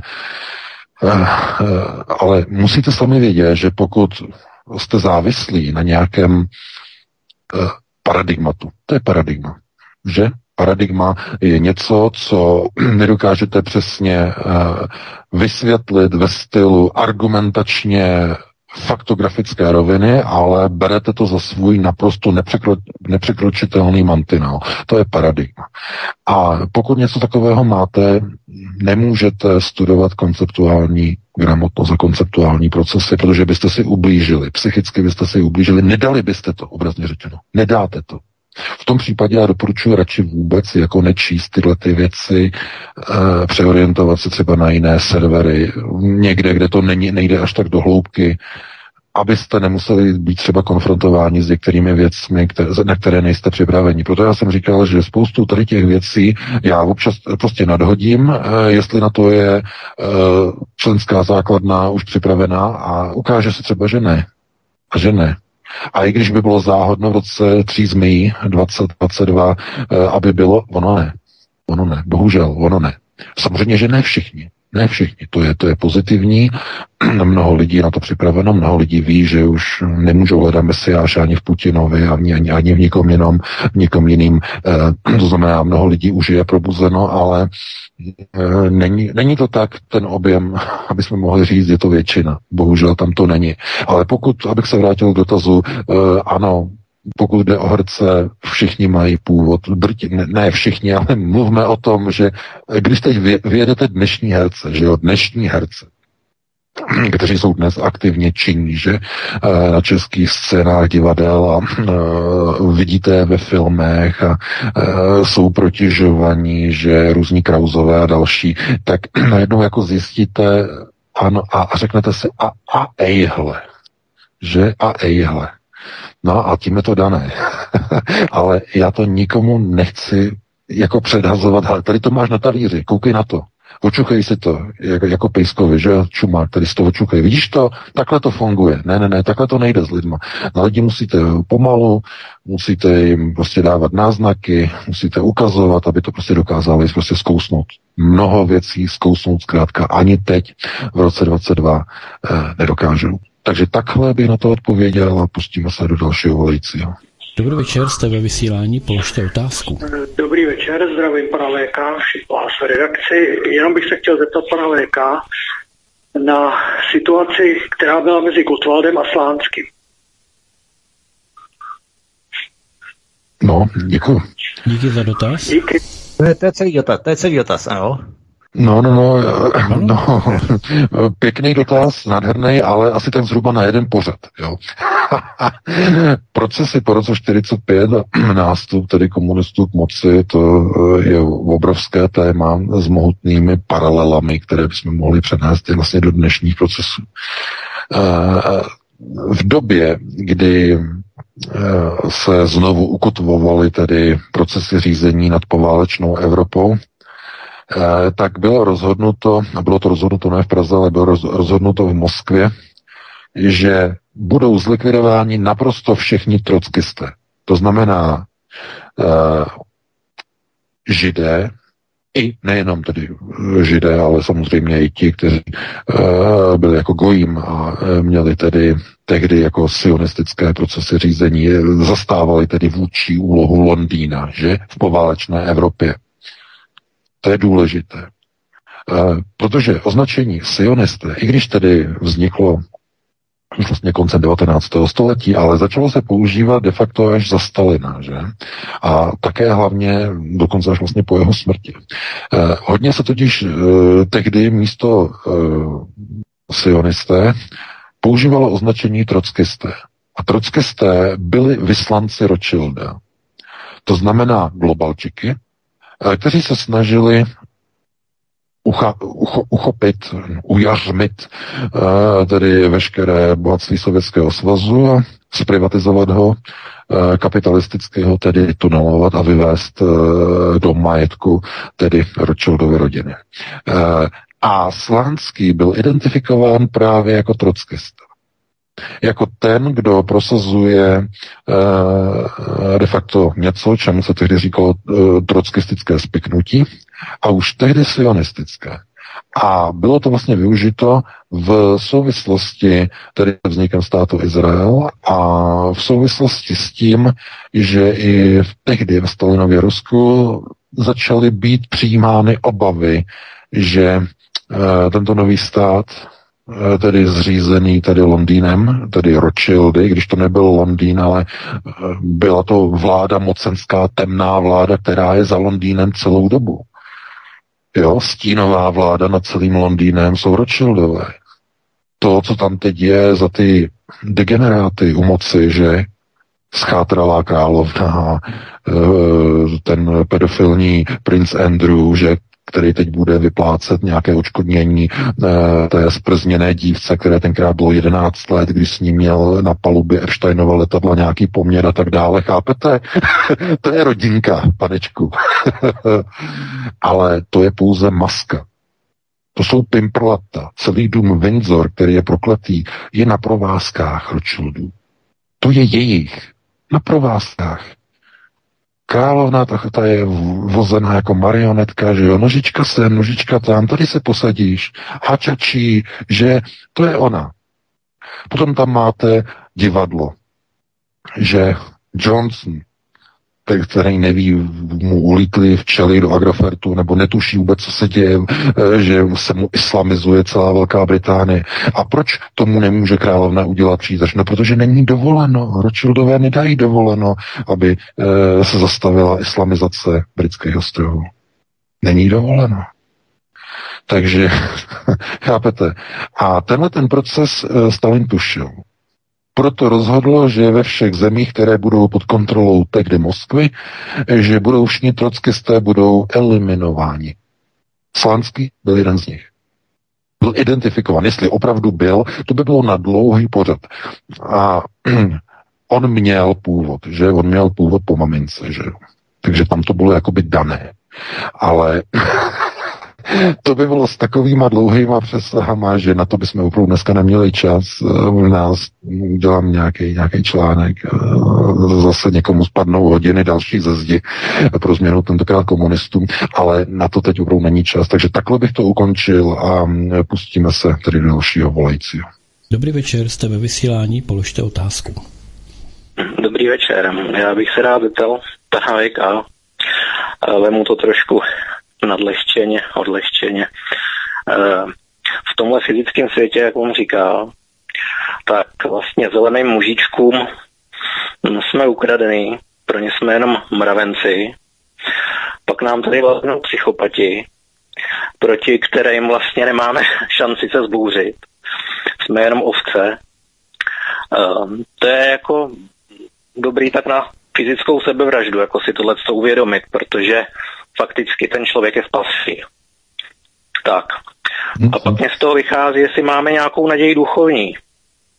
Tam, když to vemu podle té východní mytologie, tak eh, podle buddhismu, hinduismu stejně jednou dojdeme osvícení a naše já se rozpustí, stane se součástí Puruši Atmana, kosmického ducha.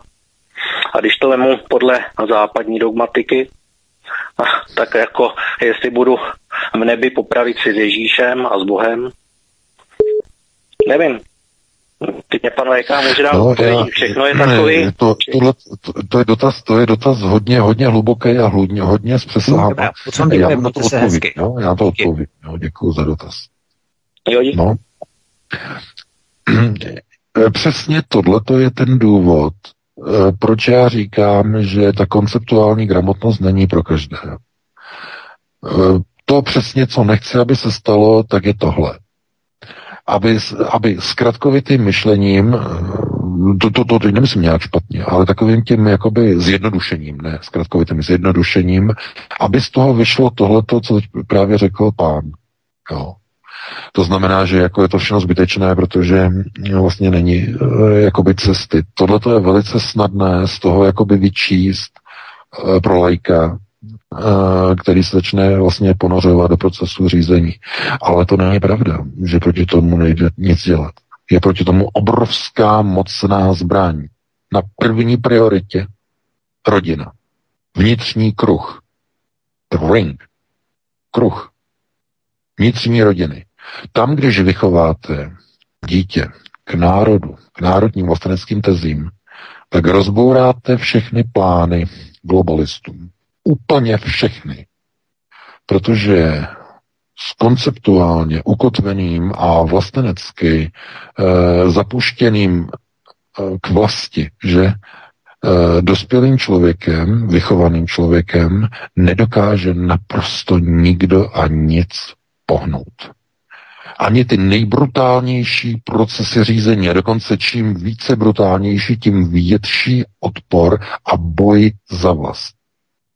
Proto oni se snaží ve velmi útlém věku, co nejútlejším, miminko ještě neumí pořádně ani žvatlat a už ho chtějí spát do státem kontrolovaného ideologicky a ideově ukotveného kojeňáku. Že, paní Marksová, neblahé paměti vlády minulé, Motýlové, Andrejové, to oni zavedli aby děti, aby maminky byly jenom dva týdny na dovolené, aby mohly šupky dubky do montovny za třetinové mzdy, makat na ně, je? Že? Aby oni měli, že? Oni. to je genocida. Proces genocidy. Ale pozor, ne ve smyslu vezmeme nožík a jdeme šmidlat krky. Ne, ne, ne, ne, ne, ne, ne, ne, ne, ne, ne. To je jiná genocida. Konceptuálně dogmatická. To znamená, oni vám vychovají vaše dítě, aby se nechtělo bránit. Aby bylo převychováno. Aby bylo vychováno do role otroka. Ty budeš poslouchat tady, co ti řeknou, to tě naučí ve škole. Ty budeš dělat to, co ti řeknou, co máš dělat, to tě naučí na střední škole. Ty budeš pracovat pro ty lidi, co ti řeknou na vysoké škole a v neziskovkách. A budeš pracovat za třetinové mzdy. A když budeš hodný, tak půjdeš někam tamhle víš, tam dostaneš víc, ale potom budeš za to, že dostaneš víc, budeš učit ty menší, zase ty malé děti tomu, co jsme tě naučili my, ty budeš učit je za to, že dostaneš víc. Takhle chorobně je ten systém nastavený. To není tak, že by přišla vláda a řekla by, každá matka, která porodí dítě, bude mít uh, plný plat, stát se o to postará. A teď by řekla, do 6 let dítěte, 6 let bude ta žena doma, bude vychovávat to dítě, že k vlasti. Bude vychovávat a bude dostatečně zabezpečená. Udělají to některé vlády? Neudělají. Ne. Namísto toho dají a nasypou peníze do kojeňáků, abyste tam mohli strčit to malé děťátko a aby vy jste šli hubky dubky do montovny pracovat pro ně. Oni. Aby zase měli z vás, jakožto z otroka nebo z otrokyně, další penízky. Cink, cink, cink. Kasička se zaklepe a zacvrnká e, ve Švajcu. Takhle to funguje.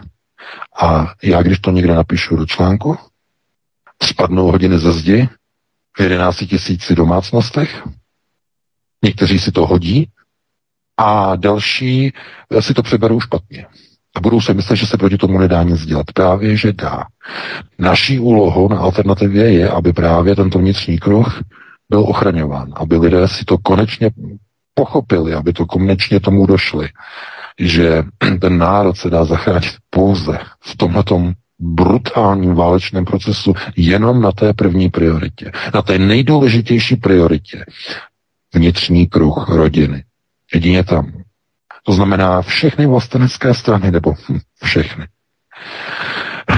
Ty, které jsou opravdu vlastenecké, že? Ne ty, které se tak nálepkují. Všechny vlastenecké strany by měly mít tenhle ten uh, systém zakotvený ve svých volebních programech.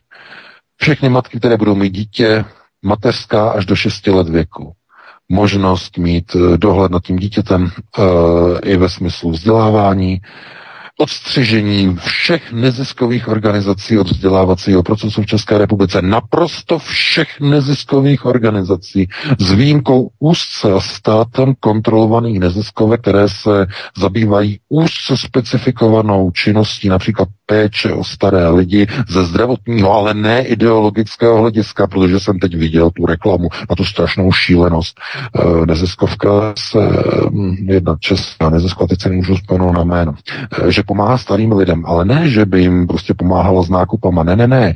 Jezdí za nimi do domovů důchodců, a varuje je před ruskou propagandou, aby lidé v domovech důchodců se neotý, neotevírali aeronety a neotý, neotevírali si na počítačích parlamentní listy a další věc.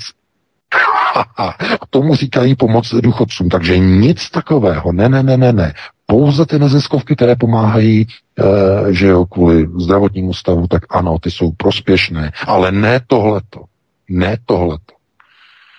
Takže takové strany, které jsou vlastenecké, toto musí mít prostě ve svých prostě programech a toto musí prosazovat. A my tomu trošku pomáháme, trochu. To, co můžeme, otevíráme ty oči. Takže takhle by na to odpověděl a pustíme se do dalšího volajícího. Dobrý večer, jste ve vysílání, položte otázku. No, dobrý večer, tady eh, David z Severu. Já bych se rád zeptal, jestli vy sám používáte galileánskou dialektiku. Děkuju. Ještě jednou, ještě jednou, prosím, ještě jednou. Jestli vy sám používáte galileánskou dialektiku. Aha, děkuji za dotaz. No, dobře. Děkuji. děkuji. Taky, no, tak na to já odpovím jednoduše, nepoužívám a doufám, že ne. Minimálně tedy, pokud jde o dialektiku, tak asi takovým hlavním základem je hegelovská dialektika, pokud mluvíme v těchto věcech, v těchto souvislostech. Ale ano, principy dialektiky, to znamená, každý argument má svůj protiargument a každé tvrzení lze zdůvodnit, proti ka- i každému protitvrzení e, má své opodstatnění, určitě jednoznačně, a bez dialektiky se neobejde v podstatě žádný politik. Já naštěstí politik nejsem, takže já dialektiku používat nemusím, ale každopádně uh, dialektické procesy jsou vlastně v podstatě jakoby základem tedy uh, politických procesů a i různých uh, influencerů, teď jsem se vzpomněl to slovo, že influencer, on je na YouTube a jo, on vysvětluje, že jak je strašně důležité prostě se rozhodovat o vlastním pohlaví ve 12 letech, jestli chcete být chlapec nebo dívka, že jo, a teď vám prostě říká prostě, jak byste si měli udělat prsa, eh, jak, jaká velikost by byla dobrá eh, a, a podobně, že jo. Konec konců viděli jste asi nového poradce pro jadernou energetiku, že eh, pana Bartna, kterého se zvolil Joe Biden. Tam máte příklad těch degenerativních procesů, které právě likvidují Spojené státy a proto potřebují neokonní válku aby dokázali zastabilizovat procesy ve Spojených státech. to je s obrovskými přesahy. Zase další čárka, že jo, si udělají za další přesah, že jo, na četu. Ale eh, tak to přesně je, no a pustíme se do dalšího volajícího. Ahoj Petře, jsi ve vysílání, polož otázku. Eh, tak, dobrý večer, Petr Luf, tu telefonu, zdravím všechny, mám jednu otázku na pana VK. Někdy jsem čet, eh, že takzvaná Dreyfusova aféra, to znamená dění okolo toho příběhu pana Dreyfuse, vlastně je počátkem eh, vnímání sionismu, jestli to je na reálném základě, anebo ne, jestli by pan VK něco o tom mohl, mohl říct. Děkuju a budu poslouchat. No, děkuji za dotaz. No, tak tady se dneska dostáváme teda s obrovskými přesahy do až k Dreyfusovým aférám. Jestli na tom něco je pravdy. No, eh, podívejte se. Vliv eh, sionismu na politické procesy je naprosto nepopiratelný. A jakkoliv uh, byly jejich vlivy jakoby popírány, že v podstatě mají vlivy na procesy vlády, na procesy tajných služeb, uh, to je naprosto zjevné. Tam není žádných pochyb. Podí... Vždyť Česká republika je nejlepším příkladem, že dezinformační akce v Rbětice. Andrej s Honzou udělali tiskovku na vládě obvinili Rusko de facto z teroristického státem sponzorovaného teroristického útoku. Rusko uh, udělalo odpověď a uh, vytvořilo seznam nepřátelských států a dalo tam Spojené státy uh, a k ním Českou republiku. To znamená obrovská aféra. Za takovou věc by měla být hlava šéfa tajných služeb. Namísto toho málem dostal vyznamenání, to zabrá, tomu zabránil Zeman a on dostal teda vyznamenání potom asi od premiéra, myslím. Ehm, teď si nepamatuju přesně, kolik on těch vyznamenání dostal, asi od šéfa Senátu, ale e, tam došlo zkrátka k tomu, že namísto toho, aby byl vyměněn, tak dostal prodloužení od současné Fialovy vlády, že ho jmenovali na další období. Co to znamená? Jaký to vyšle signál? No ano, znamená to, že e, celá vláda už není česká, je americká. Je v roli místodržitele nad Českou republikou. Fialová místodržitelská vláda, že? Drží místo američanům. To znamená místodržitelé, ne vláda, místodržitelé nad Českou republikou. A to je znovu tragédie. Jenom je to u, jako ukázka, že? Ukázka toho, že tam není cesty. Není cesty. Cesty je pouze přes vnitřní kruh rodiny. Musí vzniknout nový český člověk, no, co zní s takovým jakoby, jakoby dramatickým tónem, že nový člověk, český člověk, ale ano.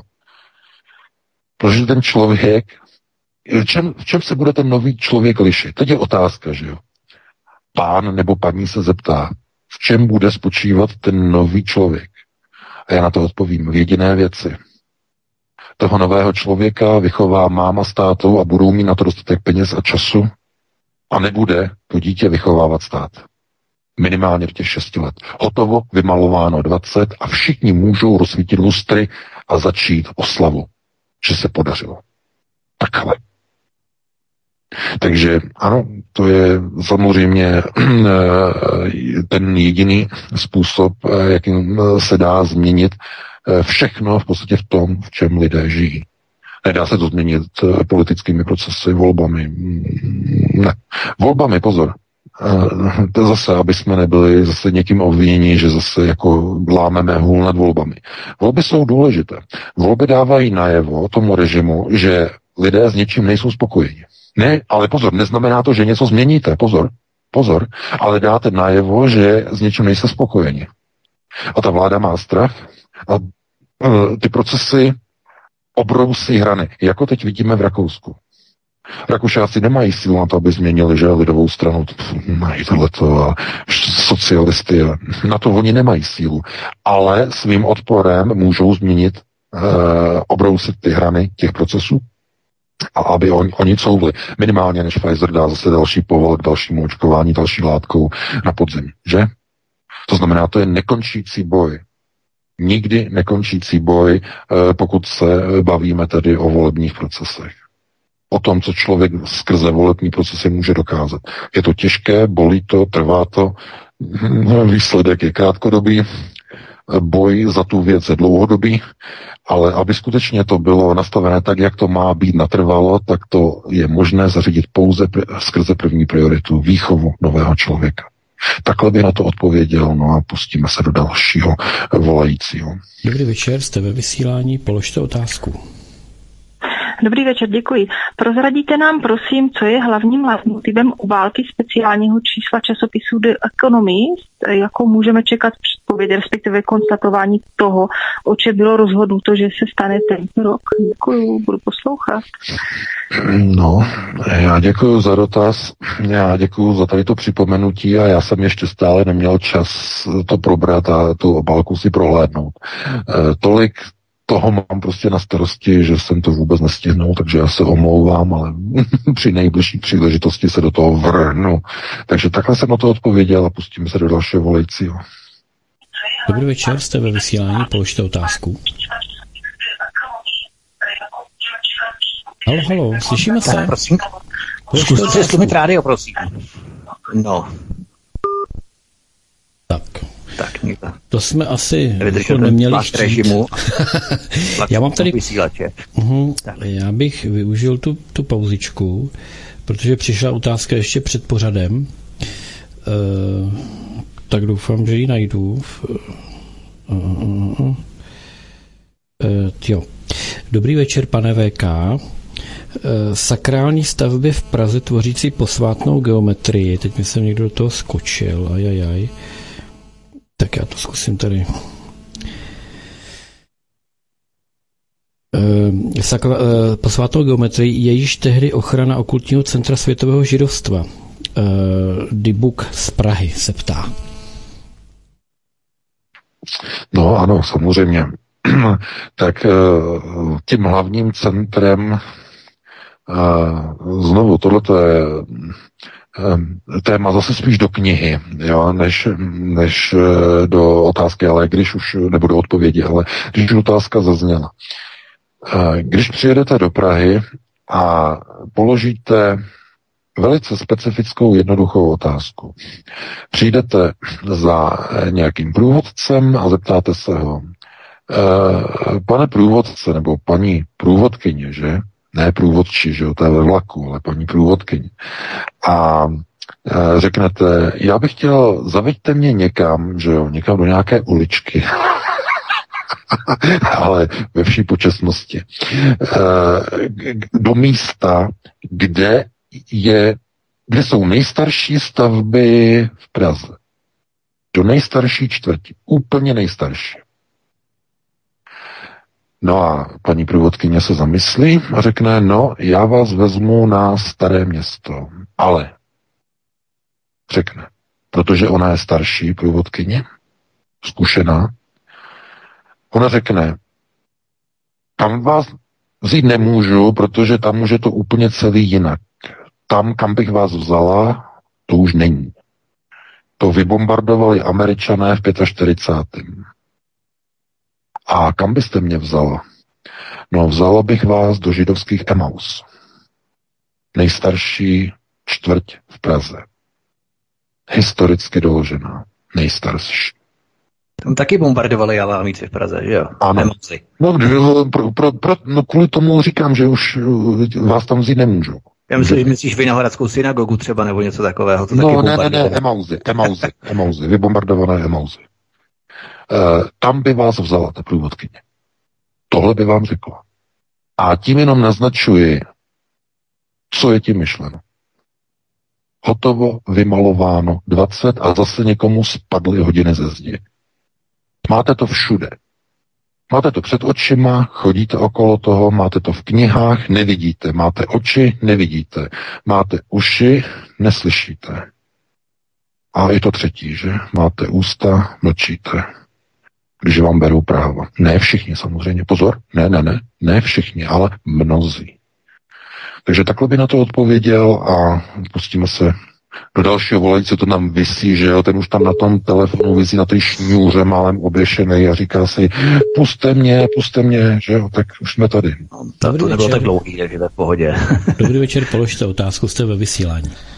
Dobrý večer, všetko v pohode, pri telefóne Radován. E, rád by som sa opýtal pána Veka, pred 20 rokmi v roku 2002 americké špionážne satelity objavili v Rumunsku v pohorí Bucegi obrovský priestor, ktorý vyžaroval zvláštne energetické pole.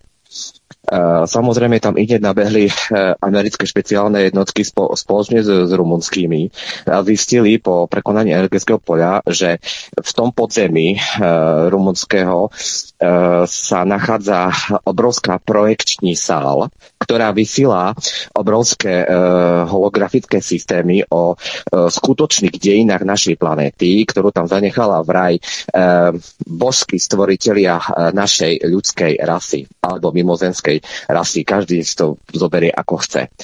A e, zaujímavé na tom je to, že e, e, tí božskí stvoriteľia tam nechali v tej projekčnej sále e, aj informácie pre ľudstvo do budúcnosti, ako prekonávať rôzne choroby, pandémie, ohľadom medicíny, ohľadom budúcnosti ľudstva, ako by sme milovými krokmi mohli postúpiť ďalej vo vývoji ale samozrejme e, vstúpili do toho americkí ilumináti mm, spoločne. Rumunská vláda mala snahu to ako nejakým spôsobom publikovať.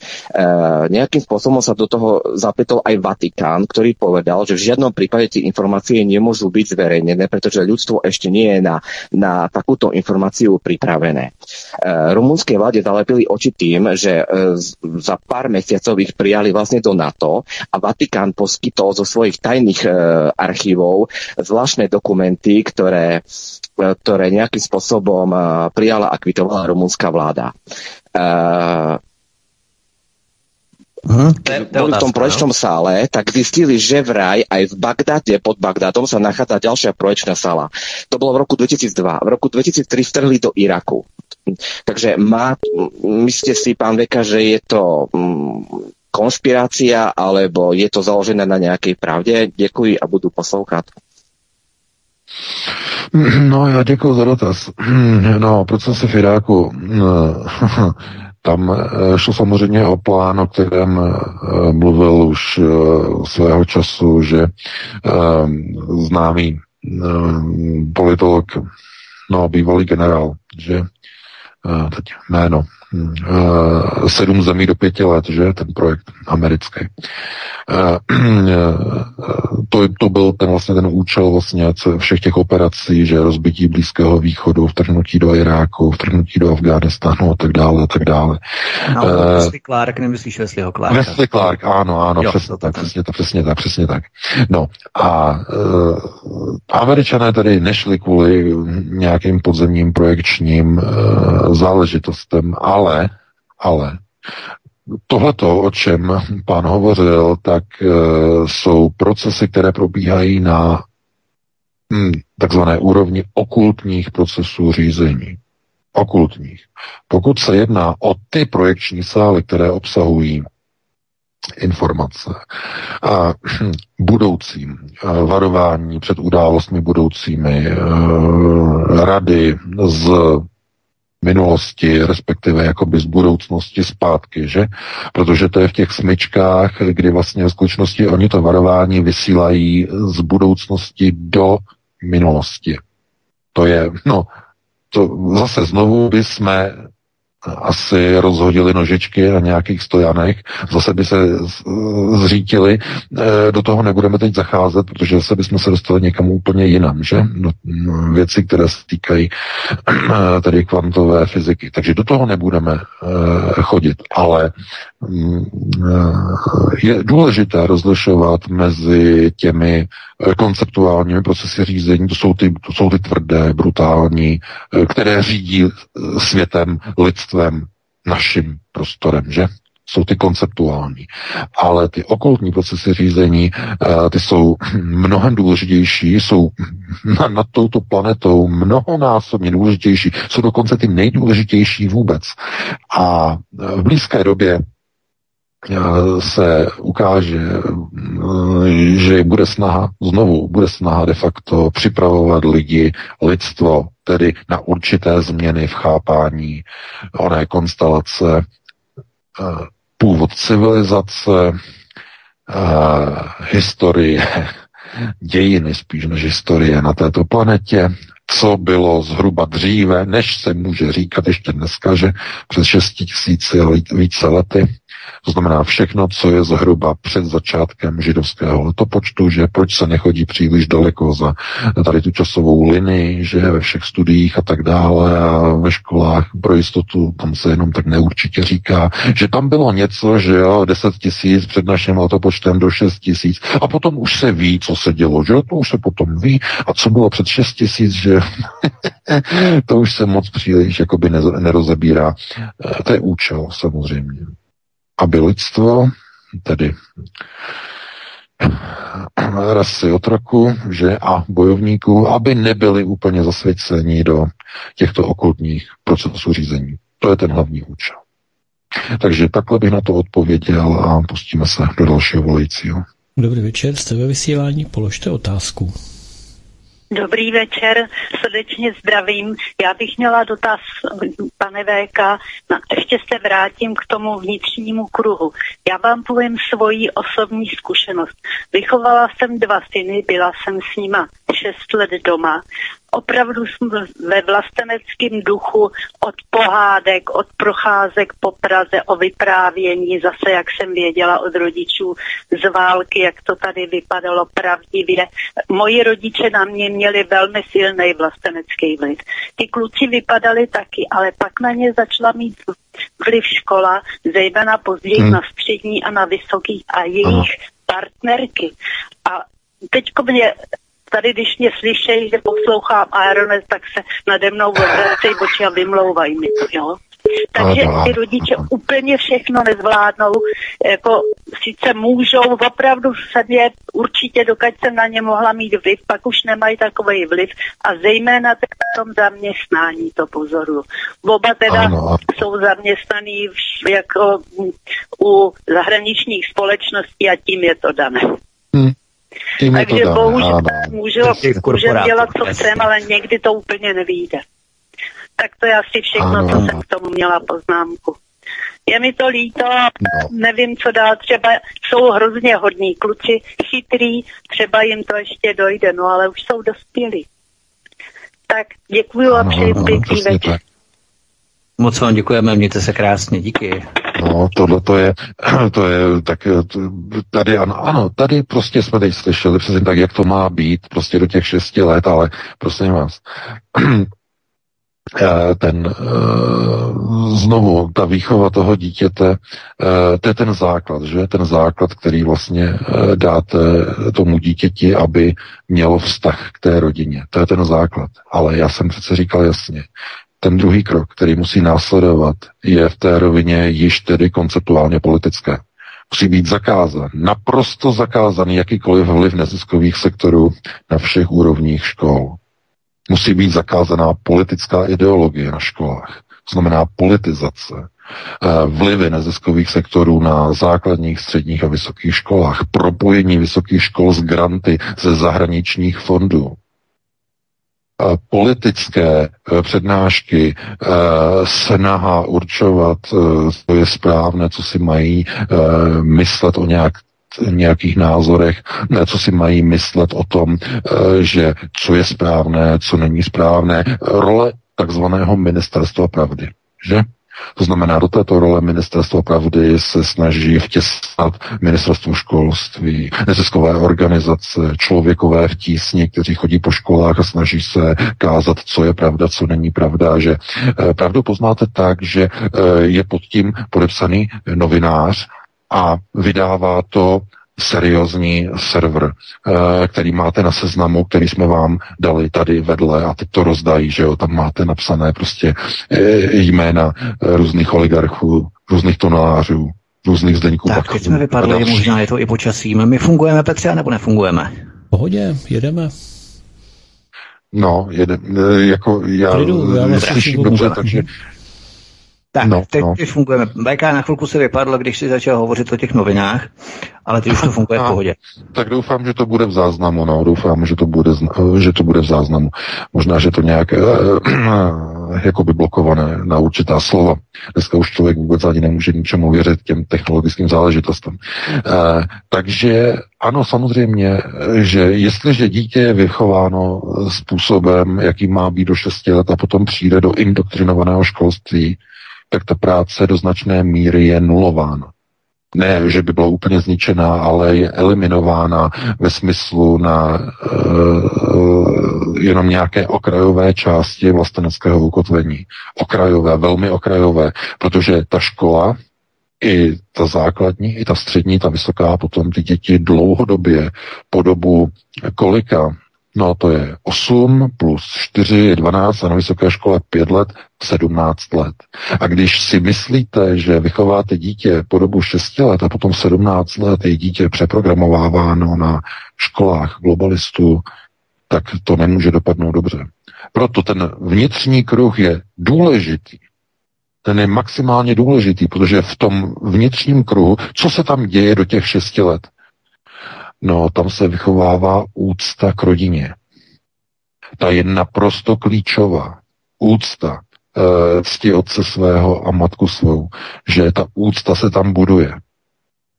A pokud ty školy potom působí v tom fašizačním étosu ve smyslu a když vám váš rodič řekne, běžte na ten aeronet, a nebo když vám vaše babička řekne, já si to čtu na parlamentních listech, nebo já si to čtu někde tamhle a tamhle, tak jim řekněte, že jsou pomílení, tak jim řekněte, e, že čtou dezinformace a vysvětlete jim, že mají číst e, bakalovy hospodářské noviny. A nebo respekt. A nebo aktuálně. A nebo mají číst Fórum 24 nebo mají číst lidové noviny, nebo že Babišové lidovky, anebo Babišovi Mladou frontu. Nebo tady ty, že jo, nebo blesky různé, nebo další. I když oni taky mají blesk na indexu, že, jako, jako bulvár, jo, mají taky na těch, na těch eh, seznamech, že jo. Takže tohleto je přesně eh, ta fašizace, kterou nedokáže ta rodina jakoby pokrýt, ta totiž přichází v rámci toho vzdělávání, které kontroluje kdo? Norské fondy. Podívejte, já jsem o tom psal několik článků před několika lety. Vliv norských eh, fondů na české ministerstvo školství, eh, které na základě že dotačních programů a titulů eh, norské královské rodiny upravuje genderově pro LGBTQ++, minus, minus, výchovné a studijní osnovy pro základní a střední školy. Tohleto, když se neodřízne, tomu, když se neudělá stopka, tak bude hotovo, bude vymalováno.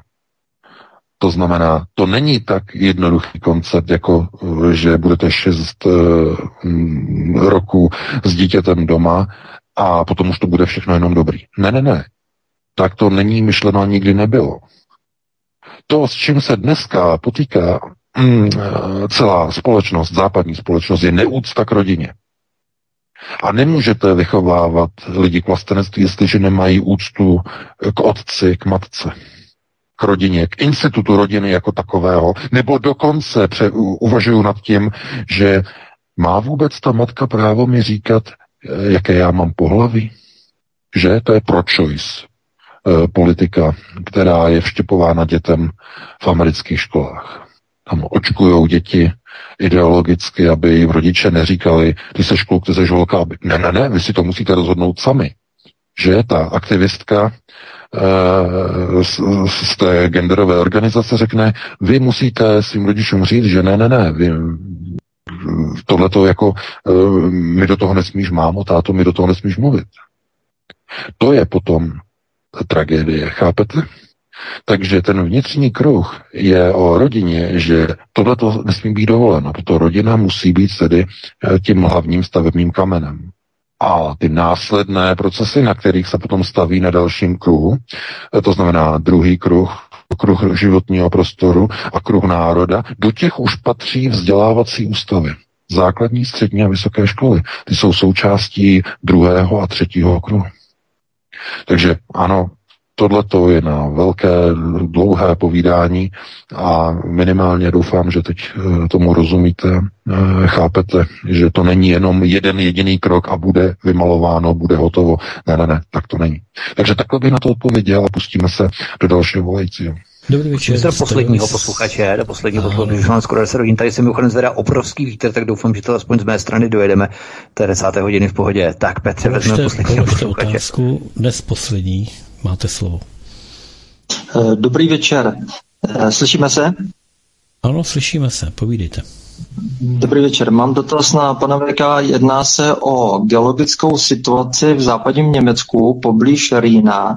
Jde o jezero Laherze a uh, údajně uh, německé jaderné uh, elektrárny jsou vypínány právě kvůli tomuto jezeru, protože má dojít v brzké době eh, k velkému výbuchu této tehdy staré sopky. Jo. Údajně tam bylo před 20 eh, lety, bylo to, ta kumulace byla někdy v hloubce 40 kilometrů a minulý rok údajně vyběhla informace, že ta kumulace už byla v hloubce pěti kilometrů a ta voda v tom jezeru Laherze se začíná údajně jakoby ohřívat a vystupují plyny.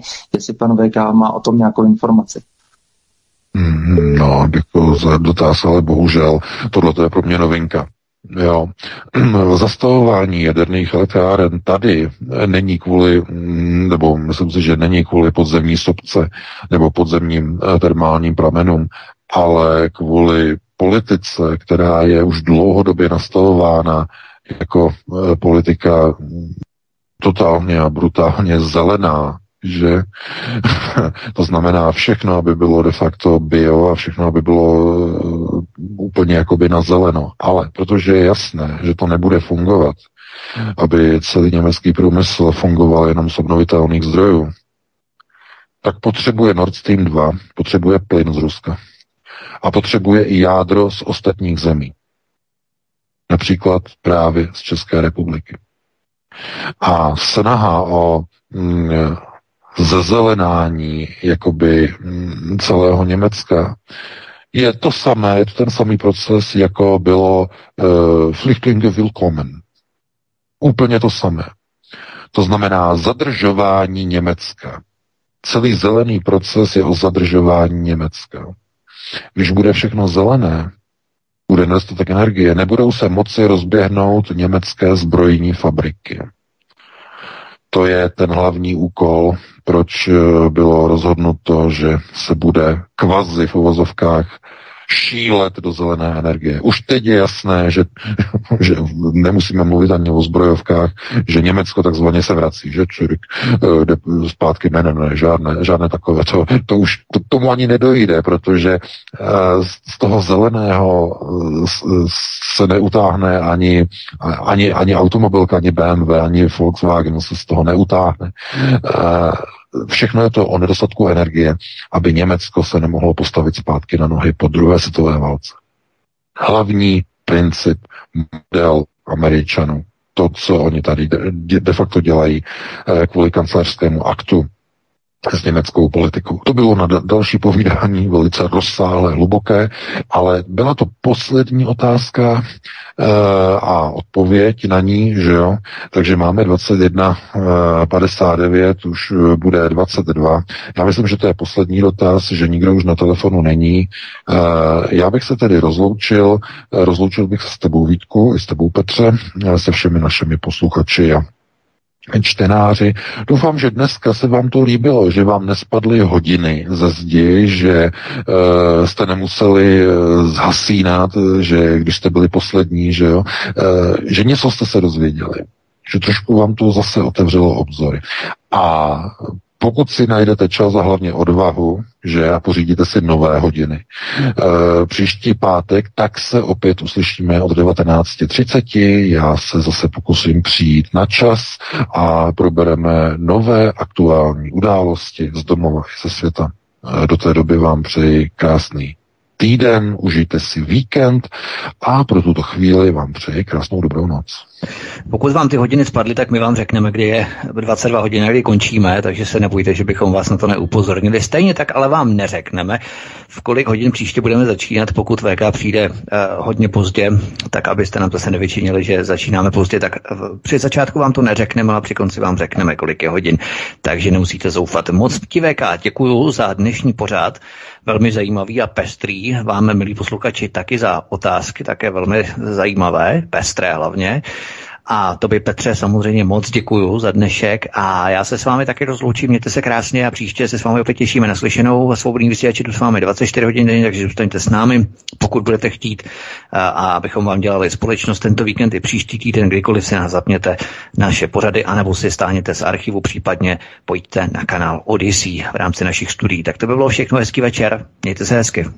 Tak děkuji oběma, jak Vítkovi, tak panu VK, děkuji všem, co jste volali, omlouvám se těm, kteří jste se nedovolali, stále mi tu zvoní telefon, nevím, co od toho čekáte, takže už jsme skončili. No a já vás pochopitelně pozvu zítra od 17 hodin tady na Midgardu eh, do pořadu, nebo na pořad Starnutí je přežítek, budu se na vás těšit. No a pro teď si zahrajeme písničku, takže mějte se fajn, příjemné poslouchání a krásnou dobrou noc.